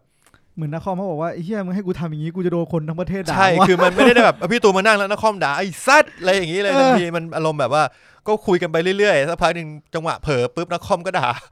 เออ คือนี่มันแบบมึงคิดดูดิไอ้เหี้ยนี่คือแบบ พี่ ไอ ตูน ดอลของ พี่ ค ตูน น แบบ เกินครึ่งประเทศอ่ะ ล็อกสตาร์ไอดอลของคนไทยอ่ะ แล้วอยู่ดีมึงมาถึงนักคอมเดินมาไอ้สัส ไม่ได้จ แต่ ริง มันไม่มีใครมันไม่มีใครหมายว่าถ้านครด่ามึงไอ้ซัดอ่ะ ก็ถ้าเปิดมาอาจจะไม่รู้อ่ะคือว่านักคอมอาจจะหวัน มันมีไอสัตว์คอมไพเลชันนะ ๆยังไง คอม วะ ไพเลชันไอสัตว์อ่ะแบบ มึง ล้ว แบบคอมโบเลยเหรอ ทำทำอยู่ในทิกตอกอ่ะอารมณ์แบบว่าเออ สเกลไหนอ่ะ ด่ารัว ดะมันจะมีแบบเป็นเป็นเป็นแบบไม่ใช่ในหนังด้วย อารมณ์แบบเด็กขับวิทขับมอไซค์ผ่านบ้านนครนครกำลังล้างรถตู้อยู่ เออ แล้วมันเด็กมัน ก็ขับผ่านแล้วบอกนครนครด่าหน่อย แล้วมันมันกำลังจะวิ่งผ่านไปนครก็ยิ้มแล้วก็ด่าไอ้สัตว์ แม่งจะมีสักกี่คนในโลกวะที่แบบ จุดเด่นคือแบบ ๆเขาเพิ่งมาด่า ไอ้ เห เหี้ มื ย อนไอ้เหี้ย เขา นี่ เริ่ม ไง จากไหนวะ เหมือนแซมแจ็กสันน่ะกับมาเตอร์ฟักเกอร์ เออเออเป็นฟิล บัต ว่า ฟักเกอร์ มันคำติดปากอ่ะ แต่ว่ากลับมาที่แสบสนิทแสบสนิทมันมีอะไรที่ฮาหลายอย่างมากนะ อืม ที่ผมแบบจดจำได้เลยก็มีฉากสัก ผมว่าต้องฉากแบบฉากโกตีอะ ก็มีสามฉากที่ผมว่าแม่งโคตรสุดยอดเลยคือฉากสักใช่ไหม อ่ะ ที่ ฉาน ครไปสัก เออ แล้วก็ฉากเจอนักโกติเจอผี เออ ที่เจอ ฉากนั้นก็ดีฉากนี้ก็ดี ฉากที่โหดีเหี้ย เออ แล้วก็ฉากโกติยุทธที่หยุดขำไม่ได้ อ่า ไอฉากนั้นเหมือนที่ถึงเหมือนมันบอกว่าขำจริงป่าวะ ใช่ไหม ทำจริง แล้วมันหยุดไม่ได้จริง แล้วคนอื่นก็ต้องอิมพอไว้ตาม ไอ้เหี้ยเหมือนเหมือนเหมือนผมอ่ะเหมือนฉากเนี่ยผมจะแบบ ผมจะรู้สึก ทรมาน ทรมาน ผมไม่ค่อยหามันแบบ เหมือนมันขำจริง เชี่ยมันทรมานเว้ย อึดอัดมากเลย มันทรมานไอ้เหี้ยไอ้ยฉากฉากนี้ไม่ดีเหรอวะฉากที่กูกูไม่โกรธอ่ะ เอาจะตุลงค์อะ จ นะ ตุรงค์อ่ะ เออ โดนตบกูไม่โกรธอ่ะ คือมันดีหลายฉาก แล้วนางยิ้มแบบ นางยิ้มโคตรโคตรเลวอ่ะ แสบสนิทนี่คือทำโกติได้สุพรรณหงส์เลยนะเว้ย เฮ้ย ดารา ทำจริ ส ง มทบชายยอดเยี่ยม ผมว่าเป็นเรื่องที่ถ้าเกิดคนที่ไม่เคยดูอะแนะนำแนะนำให้ไปดูเออแต่แต่ถ้าเกิดคุณไปดูอีกรอบเงี้ย มันยังฮาไหมสำหรับตลกแบบยุค แสบสนิ นี้ ทกูดูประมาณสี่รอบ เฮ้ยถ้าถ้าทิ้งนานขนาดนี้อาจจะหาแล้วนะ เอ คือ อถ้าเกิดไม่ได้ดูซ้ำๆติดๆกันใช่ไหม อืม เอ่อตอนนั้นแสบสนิทเขาออกมาพร้อมเก่าๆถ้าผมจำไม่ผิด เก่าๆที่เป็นวงดนตรี The Possible ย้อนอดีตมาอยู่ในปัจจุบันโลกปัจจุบันอะไรเงี้ย ใส่ใส่ชุดแบบกางเกงขาม้า ตอนแรกผมไปดูเก่าๆก่อน ผมว่ามันก็ฮามากอะนะ เขาก็ดีนะ เออแล้วผมบอกโหยเหี้ยแสบสนิทมันจะไปสนุกสู้เก่าๆได้ไงวะ แต่พอรายได้มันออกมาดูคือแสบสนิทแม่งแบบร้อยล้านอะเก่าๆแม่งน่าแบบสี่สิบห้าสิบล้านเองก็แบบเฮยเหียกูเลยไปหาแสบสนิทดูโหยเหียแม่งสุดยอด จริง แม่งสุดยอด ผมว่าน่าจะเป็นหนังไทยนะท็อปทีอ่ะต้องติดอ่ะ เรื่องเนี้ยแหละเออ แซ่บ ถ้าหนังไทยผมว่าเรื่องเนี้ยสุดละถ้าหนังตลกนะ หนังไทยตลกเนี่ย มีอีกเรื่องหนึ่งที่ผมว่าแม่งตลกสำหรับผม เรื่องอะไรครับ บอดี้การ์ดหน้าเหลี่ยมภาคแรก เชี่ยโคตรฮาโคตรชอบ โคตร ฮา เออคุณคุณว่าหา บอดี้การ์ดหน้าเหลี่ยมภาคแรกหาจริง น่าจะเป็นภาคที่ทำให้หมัม เนี่ย มาดังกับแอคชั่น เออคือมันมันผมว่ามันกำลังกลมกล่อมภาคแรกนะ มันกลมกล่อมกำลังดี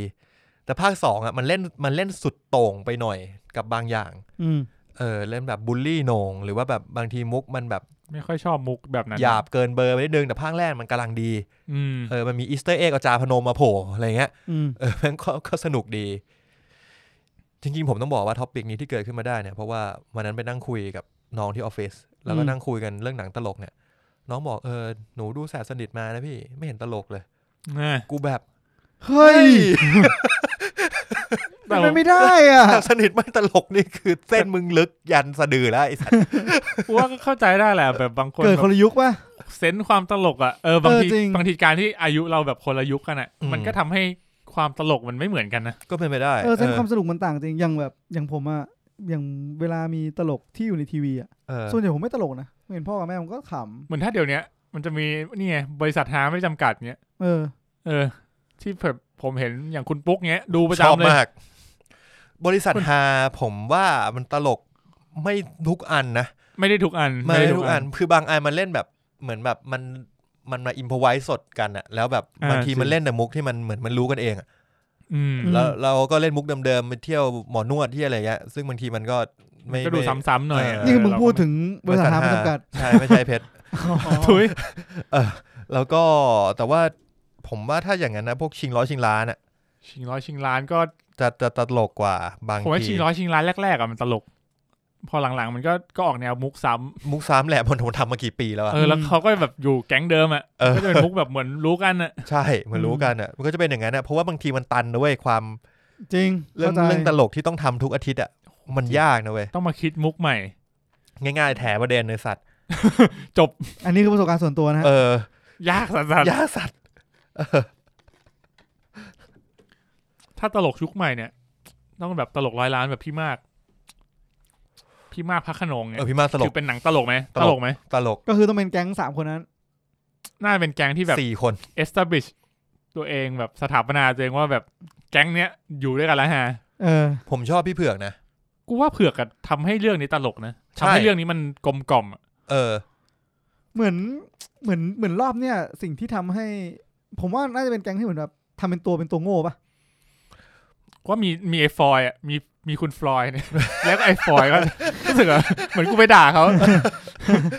อินอินในตัวละตัวหนังไปหน่อย เออ คือฟลอยด์เนี่ยจะเล่นเป็นตัวที่แบบ เขาจะชอบกรีดอะ เออ เป็นตัวแบบตัวตัวที่ดูบทน่าลำคาญหน่อย อืม อืม ๆอืม แต่แก๊งนี้มันก็มาจากสี่แพร่งห้าแพร่งปะวะ ใช่ใช่แก๊งแก๊งสี่แพร่งห้าแพร่งแหละฟลอยด์เผือก เอออ ม คือผม อีกคนแทดีเจโบวะ ไม่ไม่ใช่ดีเจโบ ก่อน เอ่อที่เป็น AF เก่าอ่ะ ผม เออจำชื่อไม่ได้ เอียชื่ออะไรวะ ดีเจโบนั่นมันไอ้เฮียนี่จันช็อกโลก ไม่ ใต้โต๊ะทำงานซะ ใช่ตัวทำงาน เขาจะมีสี่คนน่ะ แก๊งพี่มากอ่ะเอ่อกันตพัฒน์ศรีดา เฮ้ยทำไมเราลืมชื่อเขากันได้อะ มาริโอมาเรอร์ มาริโอมาเลอร์เป็นพี่มาก สัตว์ ดาวิกาโฮนี่ ไม่นะแม่นาค โอ้โห พงศธรจงวิราชนัทพงษ์ชาติพงศ์ นัทพลชาติพงศ์คือฟอย อัศรุตกันตพัฒน์ศรีดา เออกันตพัฒน์ศรีดาเอ่ออ อะคาเดมี่แฟนตาเซียซีซั่นสี่ นั่นแหละคนนั้นนะเป็น AF อ่ะ อืมเขามีชื่อเล่นป่าวะเฮ้ยจริงๆผมเพิ่งรู้เนี่ยว่าเขามาจากเอฟ ใช่ผมเคยดู AF ที่เป็นเขาอ่ะ อืม อ๋อเหรอ เออ เออเอออันนี้อันนี้เพิ่งรู้เลย เอ่อชื่ออะไรวะทำไมผมลืมชื่อเขาได้วะเขา โอ้ผมเห็นหน้าเขาแล้วเฮียเอฟสี่นี่คือเขาอย่างเกาห ชื่อ ลี บอม เลยนะ บอม AF หน้าอย่างเกาหลีอ่ะ เช็ดเค้เออเจ๋งว่ะ มีความโอป้าเออ เออโคตรอ่ะ สุดยอด แต่ที่เราได้เห็นกันในวงการบ่อยๆ จริงๆ ก็น่าจะมีฟลอยด์กับพี่เผือก ใช่สองคนนี้ อ่าโอเค แต่แก๊งนั้นก็เป็นคนที่ทำให้พี่มากพันล้านจริงแหละ จริง อืม ไม่งั้นไม่ไม่ถึงแน่นอนอ่ะ ผมรู้สึกนะ คือนี่คือจุดขายของพี่มาก ใช่ใช่เพราะว่ามาริโอก็ก็เล่นดีตามมาตรฐานตามเนื้อเรื่องไป แต่ว่าส่วนที่ทำให้เรื่องมันสนุกอ่ะคือคือไอ้แก๊งเพื่อน ใช่ ที่มาตบมงตบมุก ๆจริง เฮ้ยแต่พี่มากเอาจริงๆมันมีเอลเมนต์ความน่ากลัวสูงนะ พี่ มัน น มีมันมีจุดที่แบบ มันจะมีช่วงช่วงที่น่ากลัวอยู่ในเรื่อง เออมันมีอยู่บ้างอ่ะ ที่เราเริ่มรู้สึกว่าแบบ มันเริ่มหลอนแล้ว แต่ผมอะ เออ ผมสัมผัสน้อยมากเลยนะ จริงเหรอ เออ ที่เรื่องนี้มึงไม่หลอนเพราะมี เออเรื่องนี้กูสัมผัสน้อยมากเลยอะ ไม่มึงโตด้วยแล้วโตแล้วด้วยหรือเปล่าอันระดับหนึ่ง เป็นไม่ได้ เออ หรือแบบมึงอาจจะรู้จักเรื่องแบบพี่มาก อ่า แม่นาคอะไรเงี้ยเราเรารู้จักอยู่แล้วว่าเบสมันประมาณไหนน่ากลัวยังไง เออเอออาจจะใช่ เราก็เลยไม่ได้หลอนมาก อืมอืมอืม อืม พูดถึงพี่มากเนี่ยมันมีเรื่องหนึ่งที่มาก่อนพี่มาก แล้วก็อยู่ในโหมดตลกของ GTH คล้ายๆกันก็คือ ATM มเออรักเออเรอร์ ผมว่าเรื่องนี้สุด ATM นี่คือที่ไอซ์เล่นมะ เออไอเซนเรื่องแรกเลยไอเซนกับเต๋อ เรื่องนั้นอะผมรู้สึกว่าดูแล้วรู้สึกว่าชอบไอซ์มากเลย มึงพูดถึงความตลกดีสัต ว์ มันมันเหมือนเป็นเรื่องแรกว่าที่ไอซ์เล่น ใช่เรื่องแรก เออ รู้สึกว่า เอ้ยไม่เคยเห็นดาราคนนี้แล้วก็ ดาราใหม่ เออ แล้วก็เล่นได้ดีอ่ะ เออ เออ คู่กับเต๋อก็เต๋อเต๋อมันมีความตลกแบบเขาตลกแบบนิ่งๆอ่ะ ใช่ ตามสไตล์เต๋ออะ อืม เออ อืม ก็ก็ดูกลมกล่อมดีเรื่องนี้ ATM ผมว่ามันสุดมันมีโจ๊กพี่โจ๊กโซคู อืม มีป๊อปปองกูล ซึ่งตอนนั้นเรายังไม่รู้เลยว่าป๊อปปองกูลเป็นคนกวนตีน เออจริง ตอนนั้น แต่ก่อน คิดว่าป๊อปปองกูลเป็นคนแบบอบอุ่น โอ้แบบร้องเพลงหล่อๆตัวตัวใหญ่ๆใช่ป่ะเราก็จะรู้สึกว่าแบบต้องเป็นคนอบอุ่นแน่ๆเลย เรียบร้อย เชื่อเป็นคนกดตีน เรียบร้อยครับผม แต่จะจากนี้เหมือนพี่ป๊อปปองกูลก็ไม่ได้เล่นหนังอีกเลยปะน้อยอ่ะ เขาเล่นเล่นอีกนะ ก็ของ GTS นี่แหละ อืม อะไรวะเออนั่นแหละ แต่ว่าเขาไม่ค่อยเล่นน่ะป๊อปอะ เออเขาก็จะ นานๆที เน้นไปเลย อืม แล้วมาต่อหนังไทยอันนึง ผมว่ายุคใหม่ที่ผมว่าประสบความสำเร็จเรื่องความตลก เป็นต่อใช่ไหม ไม่ไบแมนในสัตว์ อ๋อเฮ้ยยังไม่ดูเลย เห็นมึงขายกันหลายรอบแล้ว ไบแมนดีจริงเนี่ยไอ้เต้ข้างหลังการันตี ไม่ใช่แค่ดีแค่น้องฝนด้วย ผมว่าดีทั้งโอเวอร์ออลเลย อืม พี่เต๋า พี่เต๋าดีจริง พี่เต๋าดี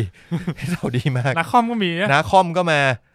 มีโอ๊ตปราโมดด้วย เออโอ๊ตปราโมท แต่ นี่ โอ๊ ก็ ตปราโมดไม่ค่อยหาในเรื่องอ่ะ อืม นานาคอมสุดนาคอมกับลูกอ่ะสุดเลยสัตว์ เดี๋ยวนี้พูดถึงความฮาเรามีโอ๊ตปราโมดแล้วเหรอวะ จริงโอ๊ตปราโมทก็เป็นคนกดตีนคนหนึ่งอะนะ ก็ใช่ครับผม ผมรู้สึกว่า ผมรู้สึกว่าวงการนั้นอะเชื่อไม่กวนตีนอยู่ไม่ได้ไงวะ จริง เหมือนมึงต้องหาคาแรคเตอร์อะแล้วคาแรคเตอร์ที่มันเข้าถึงง่ายสุดคาแรคเตอร์ที่ตลกอ่ะ อืมจริง เออ ไม่อย่างนั้นมึงก็จะแบบ มึงก็ต้อง มึงยากอ่ะ อยู่ยาก เออ ต้องหาคาแรคเตอร์จริง แต่ถ้ามันเป็นคาแรคเตอร์ที่มันไม่ดูแล้วไม่ฝืนอย่างโอ๊ตปราโมดเขาก็หรือพี่ป๊อปเนี่ยก็แบบเขาไม่ฝืนอ่ะ เขาเป็นเขาอย่างเงี้ย อืม มันก็ อืม มันก็ดีไง ครับ อืม ใช่เออพอย้อนกลับไปหนังไทยตลกนี่ มันก็อยู่กับ GTH เยอะนะ แต่ก่อนก็เป็น GTH ใช่ไหม ผมรู้สึกว่า GTS มันจะเป็นตลกอีกรูปแบบหนึ่งที่เรารีเลทง่ายกว่า ตลกดราม่าหน่อยไหมกวนมึนโฮอย่างเงี้ยตลกไหม ตลก แล้วตอนท้ายไม่สึกดราม่าเฉย ก็มันพอยมันมันตั้งใจ เพะน ดรา ต้อง ม่าอยู่แล้ว นะ อะ อย่างที่เราบอกอะว่าแบบตอนมันจะมีตลกที่แบบผูกกับดราม่า อืม ใช่ เออแต่ว่าตอน GT เอ้ยตอนกวนมึนโฮอย่างเงี้ยตัวพล็อตเรื่องรวมๆผมว่าแม่งโคตรหา แล้วคือ GTS เขาจะไม่ได้เอาดาราตลกมาเล่นสักเท่าไหร่ มันมีบ้างบาง อืม เรื่อง เช่น ตาสู้ฟุตเคยดูปะ อ่าใช่ โอ้นั่นสนุกมากเลย สนุกสนุก สนุกตาสู้ฟุตสนุกมาก แล้วก็จะมีหมากเตะ หมักเตะโลกตะลึง เฮ้ยคุณคุณ อันนั้นก็ เออ สนุก ผม แต่ว่ายังไม่ค่อย ผมว่า ด้ดู ยังไม่ค่อยพีคเท่าไหร่ หมากเตะหมากเตะมีดราม่าเรื่องไปล้อเลียนประประเทศหนึ่ง อ๋อ เออ เออ ใช่ใช่ แต่ว่า GTH มันผมว่าที่เขารู้สึกว่าเขาตลก แล้วคนอิน เพราะว่าแบบเรารีเลทกว่า เพราะเราไม่ได้ไปสุดเหมือนดาราตลกอะ มันไม่ได้เป็นหนังตลกแบบ ตลกแบบเอาดาราตลกมาเล่น เออ เออ อย่างก็มันก็ได้เอ็กซ์บิดดาราหลาย ๆ คนที่ก็กลายมาเล่นได้ทั้งตลกและดราม่าอย่างซันนี่ ว่าซันนี่เนี่ยเห็นชัดเลย เออซันนี่ผมอยากเห็นอีกคนหนึ่งที่ผมอยากเห็นเขาเล่นตลกเต็ม ๆ เลยนะ คืออะไรครับ อนันดา อนันดาเนี่ย อนันดาเอเวอร์ลิงแฮม ว่าจริงๆเขาเป็นคนกวนตีน ใช่ ได้นะ ใช่ใช่ เคยเคยดู เคยเคยดูสัมภาษณ์เขาอะผมว่าเขาใช้ได้อยู่นะ เขาเป็นคนเป็นคนตลกแบบกวนตีน เออ แนวสไตล์กวนตีน อืม อืม โอ้เออย้อนกลับไปก็ดีนะเออจริงๆเร็วๆนี้ผมก็เพิ่งดูแบบพวกซิทคอม คือถ้าพูดถึงซิทคอมเนี่ยเราจะนึกถึงแบบ เป็นต่อ เป็นต่อของไทย อืม แต่ว่าที่เร็วๆนี้ที่ผมเพิ่งดูมาก็แบบพวก Friends อืม เออเฟรนด์ตลกตลกจริง เออคือมันแปลกเหมือนกันนะ เพราะอย่าง Friends เนี่ยมันออกมาแบบเป็นสิบสิบปีแล้วอะ อืม แต่ว่าผมกลับไปดูแบบ EP แบบต้นๆของซีซั่นหนึ่งอ่ะ มันก็ยังเป็นมุกที่ที่เราดูแล้วเราก็ยังฮาอยู่อ่ะ มันตลกกันในเรื่องไง เออ มันตลกกับคาแรคเตอร์นี้กับเรื่องราวที่มันเกิดขึ้นกับคาแรคเตอร์นี้มันไม่ได้ตลกและเรฟเฟรนซ์เหตุการณ์ ใช่ใช่ ปัจจุบันอะไรเงี้ยมันก็เลยแบบไม่เก่า ทำให้ อะ นมุกมันคลาสสิกอ่ะ เออ เออ ม ผมว่าบางทีถ้าเกิดพวกแบบหนังพวกเนี้ย มุกมันคลาสสิก มันก็จะดูแล้วมันไม่เบื่อ ใช่ เออพูดถึงคลาสสิกแล้วก็น่าสนใจเหมือนกันนะ อย่ง เพราะว่าอย่างผมผมไปตลกกับไอ้นี่ไง Big Bang Theory เอ้ยนั่นก็ดี ผมก็ชอบ กำลังกำลังคิดว่าถ้าไปในอนาคตไกลๆอย่างเงี้ยยังตลกปะวะอนาคตไกลๆเลยอะแบบคาแรคเตอร์แบบนี้มันยัง เหมื เอ อ อน กับ ถ้า ว่า ถ้าบิ๊กแบงมันจะชอบเล่นมุกที่เรฟเฟรนซ์ป๊อปเคาน์เตอร์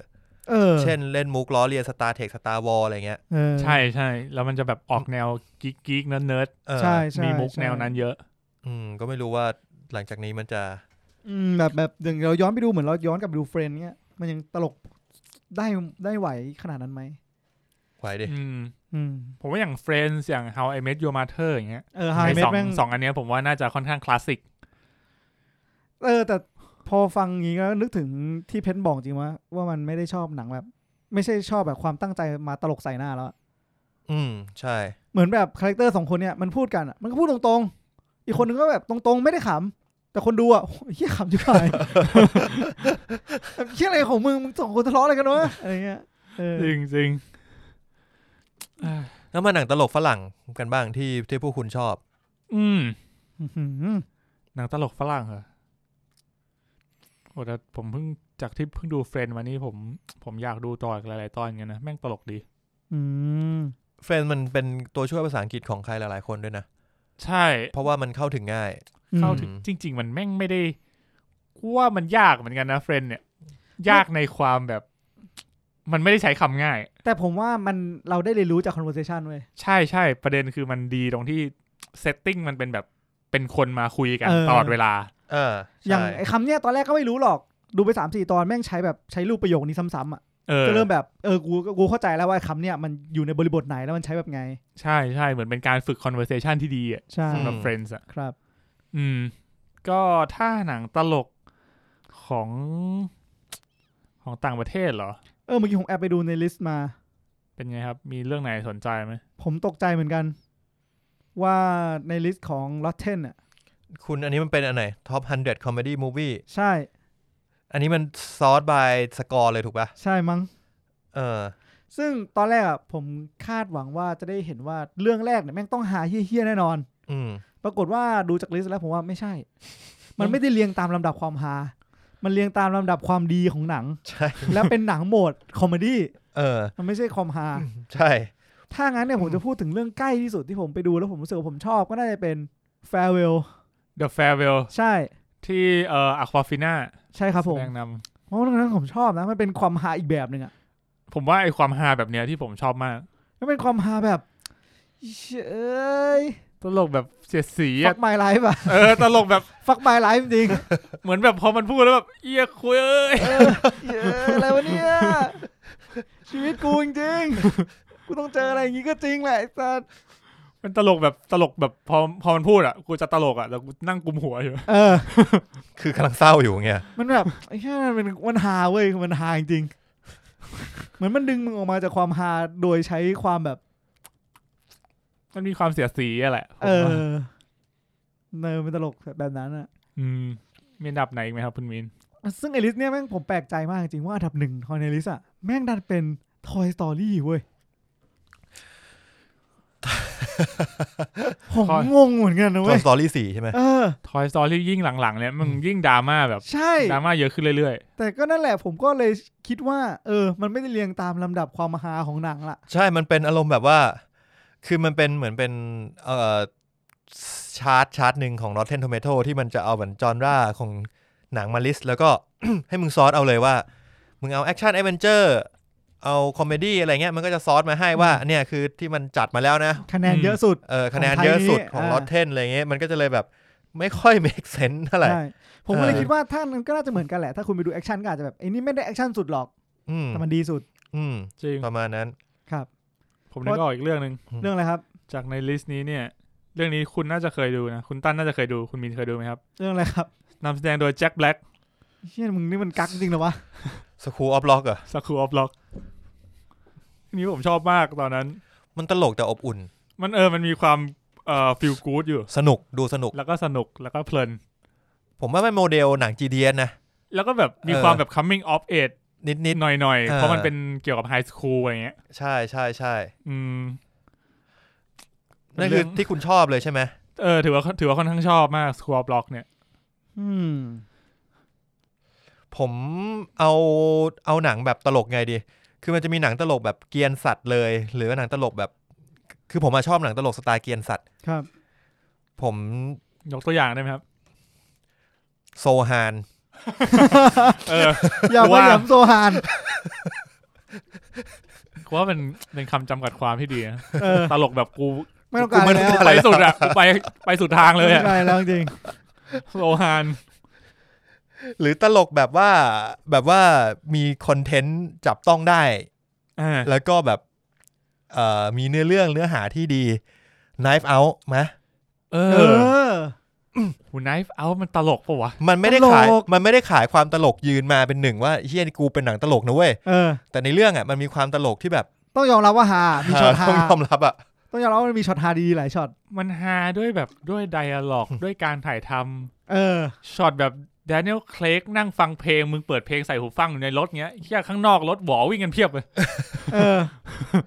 เออมันจะมีแบบช็อตอะไรอย่างเงี้ยที่มันทำให้มันฮา อืม ใช่ ใช่ใช่ใช่ ใช่แล้วก็ แล้วมันก็เป็นเป็นเรื่องที่ดีด้วยไงเพราะเรื่องดี แต่ถ้าจะเอาคอมเมดี้เนี่ยผมว่า อืม เดทคูเนี่ยได้ไหม เดทพูลอ่ะ ผมว่ามันยากตรงที่ถ้าเราไม่ได้เก็ต culture ของเขาอ่ะ เราไม่หากับเขานะ อ่าจริง มุกมันค่อนข้างแบบฝรั่งจ๋าหน่อยไหม ใช่มุกฝรั่งจ๋าเลยอ่ะ แบบ แล้ว เสียดสีหน่อยหน่อยๆ แล้วคุณต้องเก็ต pop culture นิดนึงด้วย อืม นึกออกปะเพราะว่าเหมือนแบบ มัน มัน เดทพูลชอบเล่น reference pop culture อ่ะ ใช่ใช่ แล้วแบบบางคนที่แบบไม่ได้ตามวัฒนธรรมฝั่งนู้นเลยอะไรเงี้ย ครับ มันก็ไม่อินนะ เอ เอ อ อ ซึ่งถ้าเกิดคนไม่ไม่เก็ต pop culture พวกนั้นมันก็จะรู้สึกว่าไม่ฮาไม่อินเลย ไม่อินเลย เออ ถ้าอย่างนั้นเนี่ยในลิสต์นี้ยังมีมาเวลอีกเรื่องหนึ่งก็คือ Guardian of the Galaxy 2 หุยผมว่าภาคแรกหากว่า สองนี่ภาคแรกที่มันสู้กับไอ้ลมมูลันปะมันชื่อนี้ปะ เออแก๊งโรมูลันเป็นชนเผ่าอ่า อ่า โรโร โรมัน อะไรวะทำไมกูลืมชื่อวะ โรมูลันโรแมน เออ ไอที่มัน Roman ม่วงๆใช่ไหม เออ ใช่ใช่ เฮ้ยกา a เดียนเนี่ย ผมว่ามันเป็นมันเป็นอะไรที่มันชูเรื่องความฮามา ค่อนข้างค่อนข้างหนักเลยนะ อืม คือถึงมันจะไม่ใช่เป็นระดับแบบคอมเมดี้ร้อยเปอร์เซ็นต์อ่ะ คือมันน่าน่าจะมันน่าจะชูว่ามันเป็นแอคชั่นไซไฟคอมเมดี้ อ่า แต่ว่าเอลเมนต์ความความตลกมันค่อนข้างค่อนข้างสูงอ่ะ อืม แต่ว่ามาเวลเรื่องที่ผมว่าแม่งแบบคอมเมดี้แปะหัวมาเลยคือทอแลกนาล็อก จริงๆผม อืม อยากพูดถึงเรื่องนี้เหมือนกันนะ ยังไงครับ มันเป็นเรื่องที่มันพล็อตเรื่องมันเศร้าหนุ้ย ใช่เรื่องมันดาร์กมาก มึงคิดดู มึงเริ่มมาแบบไอ้เหี้ยตาบอด เออ ไม่อะไรนะ ตอนแรกแล้วพ่อตาย พ่อตาย พ่อตายค้อนถูกทำลาย เออ เออ โดนอับไปหีออกไปอยู่นอกโลก เออสักพักตาบอด ตาบอด กลับมาเมืองถล่ม เออ ไอ้เหี้ยเรื่องมึงโคตรดาร์กเลยนะ แล้วไม่ใช่อะไรคือพ่อขับอันนี้สปอยนะ พ่อพ่อตัวเอง ขับไล่พี่สาวออกจากเมือง เออ แล้วแล้วปิดบังสตอรี่ดักดาร์กของตัวเองไว้ในห้องโถงตัวเอง จริง คือมึงสามารถทำเป็นหนังแบบ ดราม่าแบบเต็มขั้นได้เลยอ่ะ เออ อืม แต่มึง ออกมา เสือกเล่าแบบฮา ออกมาหาชิบหาย คือทอแรกนล็อกผมบอกตรงว่ามันเป็นเรื่องที่ เป็นเรื่องที่ผมฮาแบบขำกากในโรงเรื่อง ไม่รู้อะไม่รู้กี่สิบปีแล้วอะที่ผมไม่ได้รู้สึกอย่างนี้ในโรงหนังอะ ผมว่าน่าจะเป็นเรื่องที่ทำให้ผมรู้สึกชอบไทก้า แบบมึงโอ้ยมึงกวนตีนจริงนะ จริง แล้วแบบถ้าคุณเก็บ ถ้าคุณไม่อ่านซับอะแล้วคุณแบบฟังที่มันพูดกันอะ อืม เพราะว่าเขาบอกว่าเรื่องเนี้ยมันเป็น improvise dialogue มันจะ improvise อ๋อ แทบจะตลอดเวลาอะไรเงี้ย จะไม่ได้คือบอกว่า เฮ้ย มึงต้องพูดประมาณนี้ แต่มึงจะพูดยังไงก็พูดไปเลยเต็มที่ ว่าพึ่งพลังของนักแสดงเยอะนะ ใช่ มันก็เลยคริสเซมสวดมันก็เลยได้แบบได้ establish ตัวเองในฐานะตลก คน เออ ที่แบบแอคชั่นคอมเมดี้เต็มตัวณจุดนั้น จริง ๆ แม่งมีแม่งมีหลายอย่างมากที่แม่งน่าอายสัตว์ อ่ายังฉากฉากฮาก็ที่มันออกปล่อยมาในเทรลเลอร์อะเจอฮักอ่ะ เออ Hey my friend ผัวไอสัตว์ แล้วมันไม่กักนะ คือมันเริ่มต้นมา มันก็ฮาเลยนะ มันไม่ได้แบบว่า ให้เรามาค้นพบว่าว่ามันจะเป็นหนังฮาไปเรื่อยๆ เปิดมาปุ๊บมันก็เห็นเลยว่าทอมันแบบเพ้ออะ เริ่มต้นมาที่มันไปสู้กับบาล็อก เออ ใช่ ไหมแล้วมันก็แบบกวนตีนกวนตีนอย่างนั้นกวนตีนกับบาล็อกอ่ะ เออ ใช้เวลาไม่นานอะเราก็รู้แล้วว่ามันมันมันกวนตีนอะ จริง เออ แล้วแบบกลับมา ที่เมืองปุ๊บแบบมาเจอโลกิปลอมเป็นพ่ออย่างเงี้ย เออ แล้วมันก็กวนตีนใส่กัน ใช่ อะไรอย่างเงี้ยเ คือมันแบบมันไม่ได้แบบ take it serious เลยสักอย่างหนึ่งทั้งที่เรื่องมันแบบ เรื่องมึงซีเรียสสัสสัส สัตว์ สัตว์ พอมาคิดดูแล้วเฮ้ยเนื้อเรื่องแม่งแบบ เรื่องโคตรเศร้าอะ เออโคตรเศร้า สงสารทอใช่ไหม แต่มาเวลนี่แม่งคืออะไรที่มันใส่มุกตลกลงไปเยอะมากนะ จนคนล้อเลียนว่า จนคนล้อเลียนอะแบบโอ้เนี่ยตลกสไตล์มาเวล อื มันก็มีความสไตล์มาเวลอยู่นะ เออ แบบข้างใต้เนื้อเรื่องที่มันเข้มข้น อืม เหมือนเราดูแบบวินเทอร์โซเยอร์อย่างเงี้ย วินเตอร์โซเยอร์แทบไม่มีตลกเล อัน ย เนี้ย นะ ไม่ค่อยหา จะเน้นแบบดราม่าเข้มข้น เราก็จะรู้สึกว่าอันเนี้ยเป็นแบบดราม่าสไตล์มาเวล เออ ม อืม มาเวลถ้าไม่นับกา a เดียนกับทอร์แลกนาล็อก อันไหนตลก แอนด์แมนไหม เออ เมื่อกี้เห็นอยู่ในอันดับเหมือนกันนะแอนแมนภาคสองอ่ะ ภาคสองผม Ant-Man ไม่ค่อยชอบอ่ะ แอนด์แมนก็ผมว่าภาคหนึ่งตลกกว่า ภาคสองก็โอเค อืมภาคสองโอเค อ๋อเหรอ ภาคสองผมอยู่ในโหมดโอเค ใช้ อ่ะ ได้ใช้ได้ ถ้าหลุดไปก็ผมว่าไอรอนแมนภาคแรกล่ะ เอา เออไอรอนแมนซีวิววอลหรือผมซีวิววอลก็เครียด ซีว่าไม่ค่อยตลกนะ อืม ไอ้เฮียเนี่ยกูว่าทอภาคแรกจริงๆมันมีหลาย ๆ หลาย ๆ มุกตลกที่ค่อนข้างดี ทอ มันทอมันมีจุดด่างพร้อยตรงภาคสองนิ ดนึง เออภาคสองไอ้เฮียอะไรไม่รู้ เออ โดนด่าเยอะหน่อย เออ อืม ผมจะพูดถึงหนังตลกที่ผมชอบยุคใหม่ ๆ เรื่องหนึ่ง คือตัวพูดไปแล้วนี่ในตอนต้น อ่า 21st Jump Street มัน 21st หรือ21วะผมไม่แน่ใจ ยี่สิบเอ็ดอะไร เออ 21 Jump Street นะครับ กับ 22 Jump Street มัน ผม มีสองภาคใช่ไหม มี 2 ภาค 21 Jump Street แล้วกัน อืม ครับ เป็นหนังบัดดี้คอปอารมณ์แบบว่าตัวเองเป็นนำแสดงโดยแชนนิงเททัมกับโจนาฮิล อ่า โดยที่แบบอารมณ์แบบตัวเองเป็นตำรวจที่จะต้องแฝงตัวเข้าไปในโรงเรียนไฮสคูลเพื่อไปสืบหายาเสพติดอะไรเงี้ย อืม กวนตีนสัตสัต อยากหาดูอีกรอบเหมือนกันนะ คือแชนนิงเททัมเนี่ย เขาอารมณ์แบบว่าเป็นเหมือนแบบสตาร์ที่แบบเน้นแอคชั่นเน้นดราม่าขายแบบโรแมนติกดราม่ามา แล้วเขาก็ เอามาเล่นหนังตลกเนี่ย รู้ ผ สึ ม ก ว่า เรื่อมันงแร เวิ ก ร์กสัตว์ เรื่องแรก ๆ ที่ผมเห็นน่ะ คือไอ้ เมจิกไมค์ป่ะ ก่อนเมจิกไม้ดิ The เต้นเต้นเหมือนกันอ่ะ เอ่อ Step Up เออ เออภาคแรก ภาคแรกเลย อืมเขาดังจากเรื่องนั้นภาคแรก เอ เอ อ อ เป็นครั้งแรกที่ผมรู้จัก ก็รู้สึกว่าเอ้ยเป็นดาราที่แบบ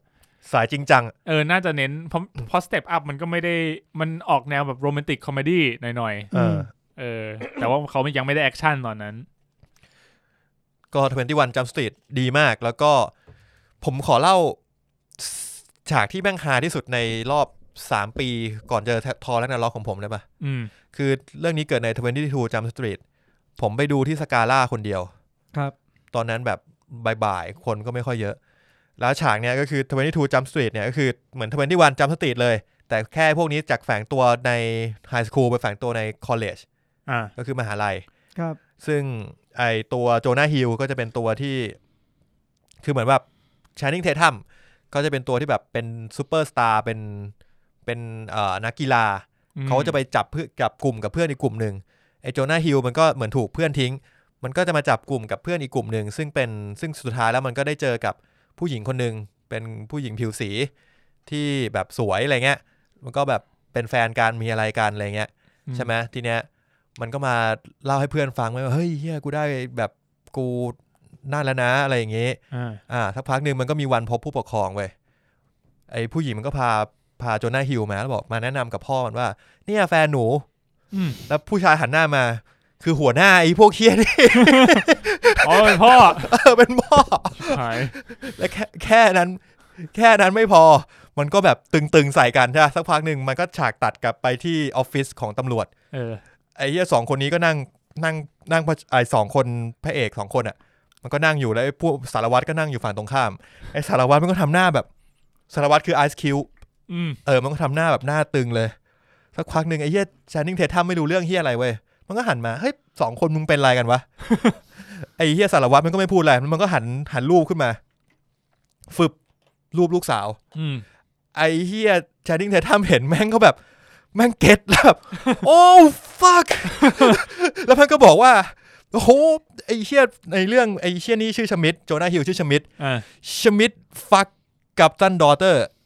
แล้วมันก็ร้องเป็นเพลงร้องทั่วสถานีเลย แล้วแบบ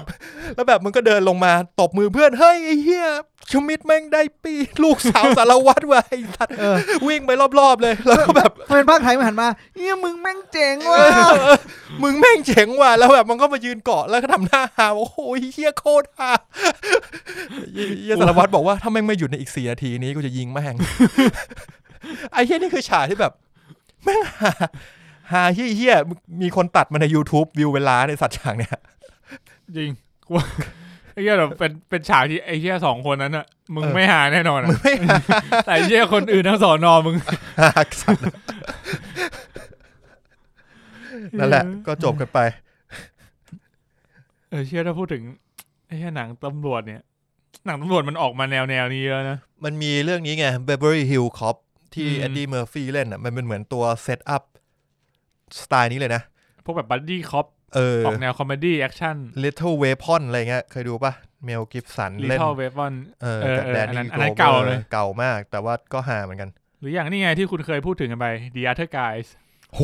ไอ้เหี้ยนี่ก็หามาก โหเฮีย อันนี้มีใน Netflix ด้วย แนะนำให้ไปดูกัน เรื่องนี้หามาก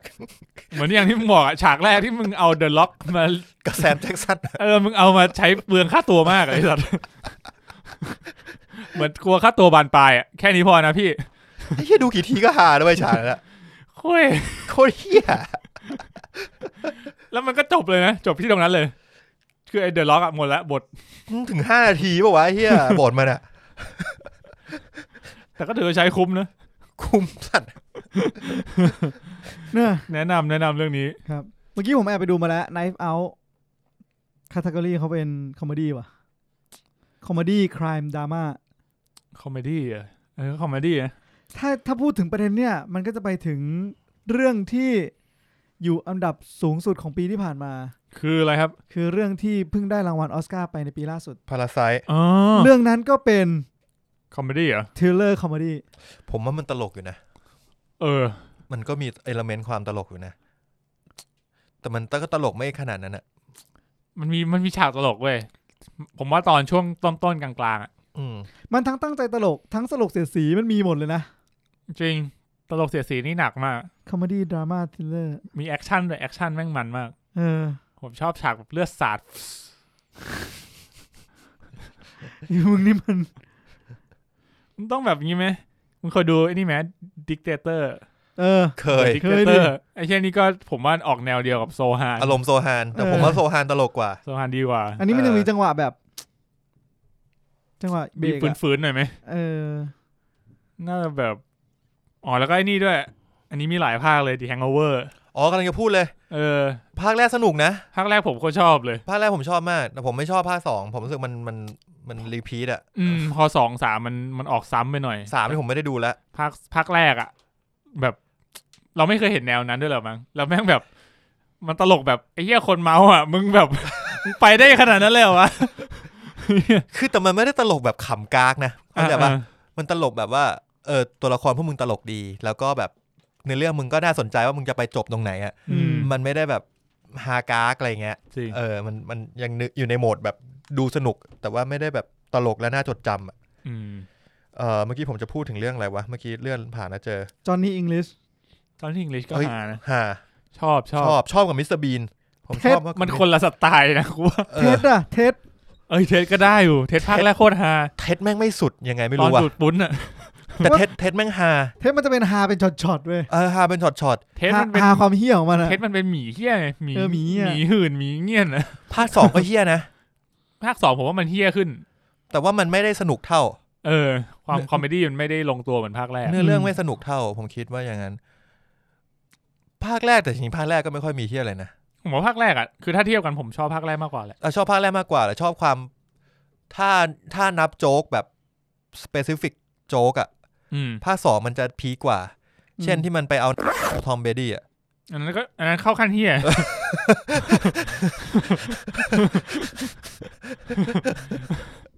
แม่ง กู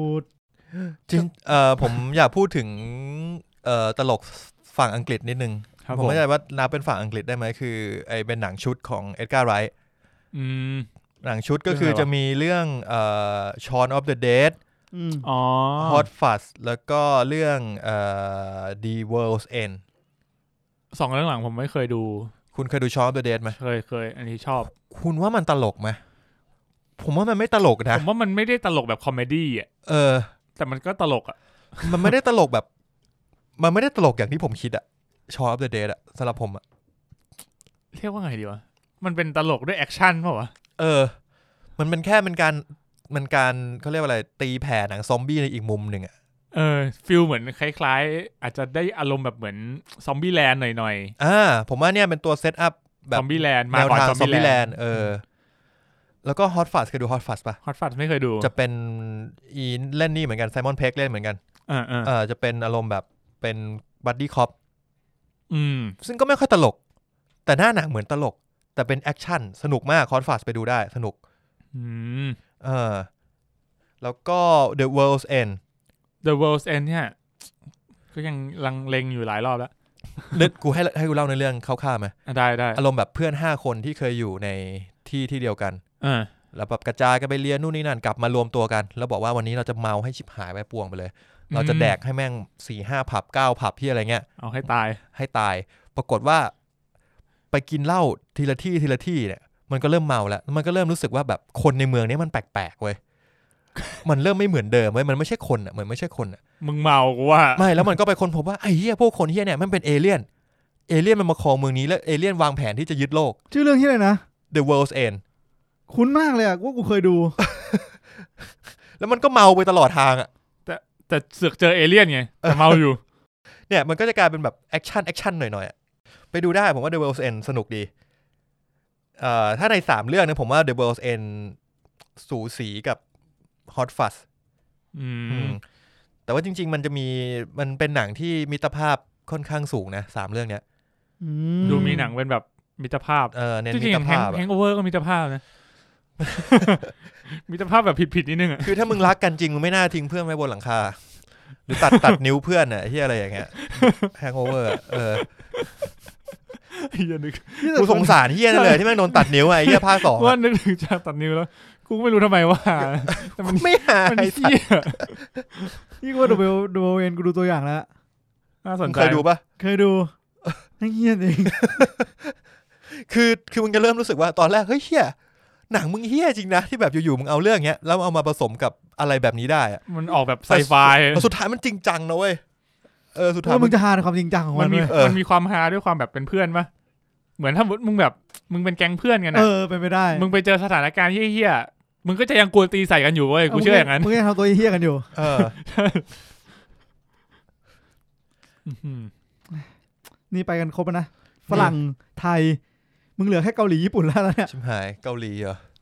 เกาหลีจริงๆมันมาเยอะนะดราม่าแบบโรแมนติกคอมเมดี้อ่ะเต็มไปหมดเลย ผมไม่ค่อยได้ดู เล แต่ว่า ขาคิมนี่คอมเมดี้ไหม สัตว์สัตว์ เลขาคิมไม่คอมเมดี้ก็ไม่มีเรื่องไหนคอมเมดี้แล้วไอ้เฮีย ไม่แต่เอาจริงๆผมรู้สึกว่าอย่างแบบว่านายเจียมเจียมอ่ะโรแมนติกคอมเมดี้หมดเลยเปิดมาคือคือเขาเปิดมาจุดเด่นเขาเลยนะลอมคอมอ่ะ เออจริง ถ้าเกาหลียุคนั้นจะเป็นโรแมนติกคอมเมดี้ ส่วนตลกญี่ปุ่นอ่ะ ผมนึกเป็นตัวหนังไม่ออก ส่วนใหญ่จะเป็นพวกรายการโชว์มากกว่า ทีวีโชว์ โชว์เขาเนี่ยจินตนาการคิดมาได้ยังไงวะ ญี่ปุ่นเหมือนผมเพิ่งมาดูหนังเขาแบบช่วงหลังๆอะไรเงี้ย อืมอืม เออแล้วหนังเขาจะออกไปทางแบบดราม่า เออ ญี่ปุ่นหนังเขาจะจริงจังนะ เออหนังเขาจริงจัง จริงจัง เออ ส่วนใหญ่เอาฮานี่คือทีทีวีโชว์หมดเลยแล้วคิดคอนเทนต์แต่ละอย่างคิดโคตรเก่ง บางทีกูสงสารดาราญี่ปุ่นเหมือนกันนะ ที่ต้องมาโดนแกล้งเนี่ย เออไอ้ไอ้ยพวกรายการแกล้งของญี่ปุ่นอ่ะ มัน ง แกล้งแรงนะเว้ย มันมีแบบอย่างพวกไอดอลอย่างเงี้ย เออ ไอดอลแบบ AKB อะไรเงี้ยคือมันแกล้งแบบไอ้เหี้ยถ้าเป็นที่ไทยอ่ะกูบอกเลย มีฟ้องแน่นอน เออแล้วของญี่ปุ่นแบบแกล้งแบบ ไอ้เหี่นี่ไงสารแนโชว์อะของไทยอะ จ โด ง น เหอ ดราม่าไปไงสัตว์ จริงเหรอมันแกล้งแกล้งแบบไหน แกล้งแบบอย่างนั้นแหละแรงอะ จริงเหรอ เอ๊ะ ผม สารสารแนแกล้งสารแนแม่งแกล้งหนักขึ้นเรื่อยๆเลยเว้ย ผมดูแบบของอันนั้นอ่ะญี่ปุ่นอ่ะ AKB อ่ะที่มันแบบเดินเข้าลิฟต์อ่ะ เออ แล้วเปิดลง แล้ว ล่างล เปิ ง ด ไปเลยข้างล่างอ่ะเปิดข้างล่างแล้วแบบลงลงไปอ่ะถลายแล้วแบบ แน มี วดิ่งอะ แป้งมีน้ำมันอ่ะ เออ แล้วแม่งก็ถ่ายรูปโค้ดอัพตอนที่แบบ หน้า ตอนโต เหี้ย หน้าเฮี้ยๆตอนกำลังตกอะ แล้วมันก็เอามาฉายซ้ำๆอะกูแบบไอ้เชี่ยมึง โหดร้ายจังวะ ๆสารแนที่กูจำได้มีอันนึง ตอนนั้นวงคลาสกำลังดัง อ่ะ เขาก็เลย แกล้งพี่แบงค์ แกล้งพี่แบงค์ด้วยการแบบว่าไปจับน้อง จับน้องพี่แบงค์มา จับมา อ เรียก ยู่ ค่า ที่ ไถ่ อยู่ อะ ไม่เหมือนตำรวจไปจับน้องพี่แบงค์มา อ๋อ แล้วก็บอกว่าน้องแบบมีคดี อืม พี่แบงก์ก็แบบผิดหวังมากมาคุยกับน้องที่สถานีตำรวจ แล้วก็แบบเฮ้ยทำไมมึงทำอย่างนี้วะไอ้ศาสตร์กูอย่างนั้นอย่างนี้เพื่อไม่ให้มึงเป็นอย่างนั้นอย่าง น้อง นี้ น้องพี่แบงค์นี่รู้ด้วยไหมเตรียม น้องพี่กันแบง มา ค์รู้ ไหม ต้อง เตเตรียมรียม มา ดิต้องเตรียมดิ พี่แบงค์ไม่รู้คนเดียว ยังไม่เตรียมเสร็จน้องบอกเปล่าพี่หนูไม่ได้ทำ เอ ไม่ อ ได้ทำอะไรเลยพี่ ดราม่าดราม่าหนักไง แล้วแบบอารมณ์แบบตำรวจจับมาแบบคดีกัญชาแน่ๆเออแล้วตำรวจก็แบบเออเดี๋ยวผมให้คุณคุยกับน้องมานะ มันก็คุยกับน้องแล้วมันก็ไปเอาหลักฐานมาตำรวจก็ไปเอาหลักฐานมา เออ แล้วมันก็โยนลงมาปุ๊บโยนโยนผงลงมาปุ๊บ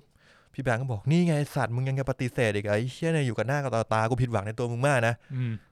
พี่รู้ป่ะนี่อะไร กัญชาไงสัตว์ นี่มันออริกาโน กูว่ากูว่ามันมันจบมันจบดีที่พี่แบงค์อ่ะไม่รู้จักเว้ยมึงคิดดูดิ มาถึงกูเนี่ยกูเห็นวางปุ๊บ ไอสัตว์นี่มันไม่ใช่กัญชา จบเลยนะ จบเลย ไม่ฮา เลย ไม่ฮาเลย นี่มันออริกาโน แล้วก็ทีมงานก็เข้ามาแล้วพี่แบงค์โดนแกล้งไอ้เหี้ยนี่หลายปีแล้ว ตั้งแต่แคสชุดสองอะเออ ตอนนั้นพี่แบงค์พี่แบงค์ฮาเหรอ พี่แบงค์ไม่ ไม่ ว่า ฮา พี่พี่แบ เหี้ย งค์น่าจะเครียดนะ ตอนเฉลยเขาคงฮาแหละ เออ ตอนกูว่าอย่างน้อยเขาก็สบายใจแหละว่าน้องแม่งไม่ได้ดูดจริง เออแต่ก็คิดถึงเหมือนกันนะสารแหน่แต่บางทีผมก็ว่ามันก็เกินเบอร์ไปนิดนึง เออบางอันมัน จริง บางอันมันเกินจริง เออ โหดอยู่อะเออแต่ของญี่ปุ่นเนี้ยก็ถ้าในเน็ตฟลิกก็มีเรื่องหนึ่งที่ที่ผมดูอยู่นานๆที เป็นหนังตลกเหรอ่ะ เป็นซีรีส์ตลกชื่อ The Brave Yoshihiko จะเป็นเรื่องแบบ เรียกว่าไงดีวะเหมือนการ์ตูนญี่ปุ่นหน่อยๆ แต่เป็นซีรีส์นะ เป็นซีรีส์หน้าปกประมาณนี้ เป็นหนังตลกเลย เป็นซีรีส์ที่เรียกว่าตลกแหละ แต่ว่ามันเป็นมันผมว่าความตลกมุกของญี่ปุ่นอะมันจะแตกต่างกับมุกที่เรารู้จักนิดนึง อืม เออถ้าเกิดเราไม่ได้คุ้นเคยกับพวกรายการเกมโชว์ญี่ปุ่นอะไรเงี้ยเราอาจจะไม่ค่อยไม่ค่อยรู้สึก อืม อืม เออเรื่องนี้คือมันจะเป็นแบบ เหมือนเป็นเซตอัพแบบ คุณนึกถึงเหมือนดาร์กอนเควสอะแบบมีหมู่บ้านหนึ่งไปเอ่อแบบคัดเลือกกันว่าใครจะเป็นผู้กล้าของหมู่บ้าน เพื่อที่ อืม จะไปกำจัดจอมมารอะไรเงี้ย อ๋อ เออ แต่ว่ามันจะเป็นเซตอัพแบบโปรดักชันเหมือนโปรดักชันแบบไม่มีตังค์ให้ อะ คือมึงรู้อะว่ามันตั้งใจกากอะ เออ เออแบบผู้กล้าอย่างเงี้ยก็ออกไปแบบดึงดาบ อืม ดาบมันก็จะดูแบบเป็นดาบ แล้วก็ทิ่มอยู่กับหินที่ดูดูรู้เลยว่าเป็นหินปลอ ม เอออะไรเงี้ย มันก็จะแบบตั้งใจเดินออกไปเจอสไลม์สไลม์มึงก็หน้าตามึงก็เป็นสไลม์ปลอมแน่น อน เออมันจะเป็นมุกประมาณเนี้ย อ๋อ แต่ว่าแต่ว่าก็สนุกดีดูแบบเพลินๆผมดูไปครึ่งซีซั่นมั้งยังดูไม่จบเลย อันนี้ดูไว้นานละ ผมพอนึกถึงเรื่องนี้ก็นึกถึงโชว์นั้นของญี่ปุ่นแม่งพูดยากจริงว่าอันนี้แม่งจะฮาหรือไม่ฮาบางทีก็ฮา การ์ตูนญี่ปุ่นมีฮาไหม อันนี้ไอยผมอยากพูดถึงเกมโชว์เนี่ย เอาเกมโชว์อ่ะ ไท อ่ะ ไทนอตทูลาฟอ่ะ อันนี้ไม่เคยดูอ่ะของ เฮ้ย ญี่ปุ่ จ น ริง เหร เหร อ อญี่ปุ่น หรือผมอาจจะเคยดู เพราะมันมียุคหนึ่งมันดังมากนะ try not to laugh เออ try not to laugh อ่ะคุณคุยเรื่องนี้ไปก่อนเดี๋ยวผมว่าผมจะปิดช่วงสุดท้ายด้วยท็อป 25 หนังตลกของยุคนี้โดยเอินดี้วายซึ่งก็ดูเป็นอะไรที่เชื่อถือได้ The Best Comedy of the 21st Century Rank อืม อืมอ่ะ ครับ ผมผม อ่ะ ว่า จบ มาเลย จบจบอย่างมาเลยนะ มามาเลย มาเล นะ ยมาเลย อ่ะเดี๋ยวก่อนไปถึง 25 อันดับดีเป็น honorable mention ก่อนนะครับ ก็คือจะมี The Big Six บิ๊กซิกเออ อ่ะ อันนี้ก็ดังอยู่ Book Smart นะครับ เอออันนี้อยากดูนะยังไม่ได้ดู Crazy Rich Asian อันนี้ดูแล้ว ตลกไหม เออมันมีความละครไทยหน่อย อ๋อโอเค แบบแม่ผัวลูกสะพ้าย Girl Trip อันนี้ไม่เคยดูครับผม ไม่เป็นไร Lady Bird เลดี้เบิร์ดยังไม่ได้ดู อืม แต่เพชรเล็งไว้นี่ เออ อันนี้มันดูหน้าหน้าหนังมันดู ดราม่า เออไม่น่าตลก เออ นะ แล้วผมว่ามันจะมี ดูเป็น element ตลก น่าสนใจ อ่ะแล้วก็ Thor Ragnarok นะครับผ อ่ะ ม อันนี้ชัดเจนฮะ The Death of Stalin อันนี้ไม่เคยดูครับผม Knife Out อ่า อ่า โอเค ต้องมา Once Upon a Time in Hollywood กูว่าหา นะ กูว่ากูว่าหานะ กู ก็ได้อยู่ กูคือกูแยกยากมากเลยว่าตอนนั้นจังหวะนั้นนะกูคือกูฮาหรือกูสะใจอ่ะ เออว่ากูสะใจมากกว่า เออ แล้วก็ Parasite อืม อืม ก็มีความฮาอยู่ อันนี้ honorable mention 5 5 6 อันดับ ครับ มาที่ 25 อันดับแรกนะครับผม 25 นะครับ คือ Harrow and Kuma go to White Castle ไม่เคยดู Harrow เป็นจะเป็นคนแขกอะ อ่า แล้วก็ Kuma จะ เป็น เอ้ย เจ้าบ้า คู น มาเป็นคนแขกโทษ Harrow จะเป็นไอ้กับตันเปิดวาร์ปอะสตาร์เทคอะไอ้คนนั้นอะ อ๋อ เออ ทำไมเรายังไม่วาร์ป กัปตันซูรุเหรอวะ อ่าซูลูซูลู ซูลู 24 คือจูโน่ อืมแล้วจูโน่สนุก อืม23 คือชอนออฟเดอะเดด อ่า 22 Old School นำแสดงโดยวิลเฟเรลกับโคลินฟาเรล อืม ใช่คนเรนฟาเรลปะวะ ไม่น่าใช่ละสัตว์โทษ 21 10 Rex อืมอันนี่ไม่เคยดูเหมือนกัน 20 O Brother Where Are Thou เรื่องนี้ผมเคยดูตัวอย่าง แล้วมันดูเหมือนจะจะดังอยู่แป๊บหนึ่งเหมือนกัน ครับ 19 คือ Base in Show best in show อืม อ่าฮะ 18 About a Boy อืม โอ้โหนี่เก่ามาก About a Boy เริ่มเก่า ผมเคยดู ไอ้เฮียคือพระเอกคือ Hugh Grant เล่นกับเด็กที่โตมากลายเป็น Nicholas Hoult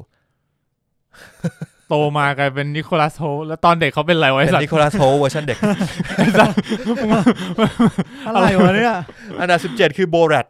อ่า เคยเคยเห็นใช่ไหม Borat เคยเห็น แต่ว่ามันเฮี้ยไปหน่อย เฮียจริงๆ อันดับ 16 คือ The Heat อันนี้จะเป็นหนังแบบอารมณ์แบบ อันนี้มัน เออเออ บัดดี้คอปสไตล์ผู้หญิงอ่ะ เออ อ่า next เลยนะครับ ครับผม อันดับ 15โห เรื่องนี้ผมไม่เคยรู้จักเลยอะ obvious ชาย อืม ลองไปดูกันได้ อืม เขาว่าเขาว่าติดอันดับ 15 เลยก็น่าจะใช้ได้อยู่ แต่ indie w i ก็จะจะหนังหนังลึกนิดนึงอ่ะ ใช่ใช่ อันดับ 14 คือ neighbor ตลกมาก เคยดูสนุ เนี่ ก ย สนุก neighbor ที่แปลว่าเพื่อนบ้านอะสนุกจริง อืม อันดับ 13 in brook อินบรูคคอลินฟาเรล สนุก เรื่องนี้ เคยดูสนุกอยู่ อ่า ชอบชอบเป็นอารมณ์แบบหนังสายลับแบบกวนตีนกวนตีนหน่อย ที่จริงคอลินฟาเรลเนี่ยแต่ก่อนผมนึกว่าเป็นเป็นดาราแบบดราม่า คือเขาก็คือเรื่องอะเรื่องมันไม่ได้เหมือนตลกเลยเว้ยแต่ว่า เออ พออยู่ในหนังอ่ะมันมันแบบมีความตลกแบบตลกหน้าตายนิดนิดๆ ม อยู่ในเรื่องเยอะ อืม อันดับ 12 คือ Silver Lining Playbook อืมเรื่อง เค นี้ ย ก็ ดู ดี ปะ เคยดูเคยดู ผ ใช้ ม ได้ ตอนแรกผมนึกว่ามันดราม่าเว้ยจริงๆ คือมันเป็นหนังฟิลกูด เออมันจอกฟิลกู๊ดมันไม่ได้ อืม คอมเมดี้จ๋าขนาดนั้น ใช่ อันดับ 11 Mistress America อันนี้ผมไม่ไม่เคยดู ไม่ได้เคย รับ ดู ผม ครับ ข้ามไปมาสู่ท็อป 10 กันบ้างดีกว่าท็อป 10 Midnight in Paris อืม วูดดี้อ l ลเลนนะครับ อันดับ 9 Burn After Reading อันนี้ก็เป็นหนัง Bad p e t ที่ผมอยากดูมานานแล้ว ยังไม่ได้มีโอกาสได้ดูเลย เห็นเขาว่าเรื่องนี้มันเป็นชิงออสการ์ด้วยมั้ง เรื่องนี้ไม่เคยดูเลย เอออันดับ 8 i n o f f s e t นะครับ ไม่เคยดู อันดับ 7 The 40 Year Old Virgin อันนี้เคยดู ผมว่ามันไม่ได้ตลกขนาดนั้น อันนี้มันออกแนวคล้ายๆอเมริกันพายหน่อยๆว่ะ เออใช่ก็ได้ ผมว่ามันไม่มัน ไม่ ไม่ขนาด ไม่ อเม เท่า ริกันพาย อ่าอ่า มันไม่เกรียนเท่าอเมริกันพายมันจริงจังกว่า แต่ว่าก็ทำให้สตีฟคาร์เรล อืม โด่งดัง น่าจะมาจากเรื่องนั้น อืมอันดับหกซูเปอร์แบด นี่ก็ไม่เคยดูนะ เคยดูจำเนื้อเรื่องไม่ค่อยได้ แต่ว่าไม่ได้ตลกแบบทเวนตี้เฟิร์สเซนจูรีเอ้ยทเวนตี้วันจำสตรีทอะไรอย่างงี้ อันดับห้าทีมอเมริกา World Police อ่า โอ้เรื่องนี้ตอนออกมาดังใช้ได้เหมือนกัน แต่ว่า อืม เราไม่เก็ตอันดับ4 The Grand Budapest Hotel เรียกว่าตลกปะวะ มันมีความ โจ๊กโจ๊กอยู่บ้างอะ มันมี ไม่เก็ตตรงนี้เหรอวะ มันเป็นตลกแบบ ไม่ได้เป็นหนังตลกแหละ แต่มันมีความตลกอยู่ในนั้นอะ อืม อืม อันดับ 3 Lost in Translation อันนี้ผมว่าออกฟิลกู๊ดหน่อยหน่อย ไม่น่าเชื่อ ว่ามันจะนับเป็นหนังตลกอ่ะ ๆนั่นดิ เอออันดับ 2 ครับ School of Rock อ่านี่แนะนำให้ไป อ่า ดู เพชรชอบมาก อืม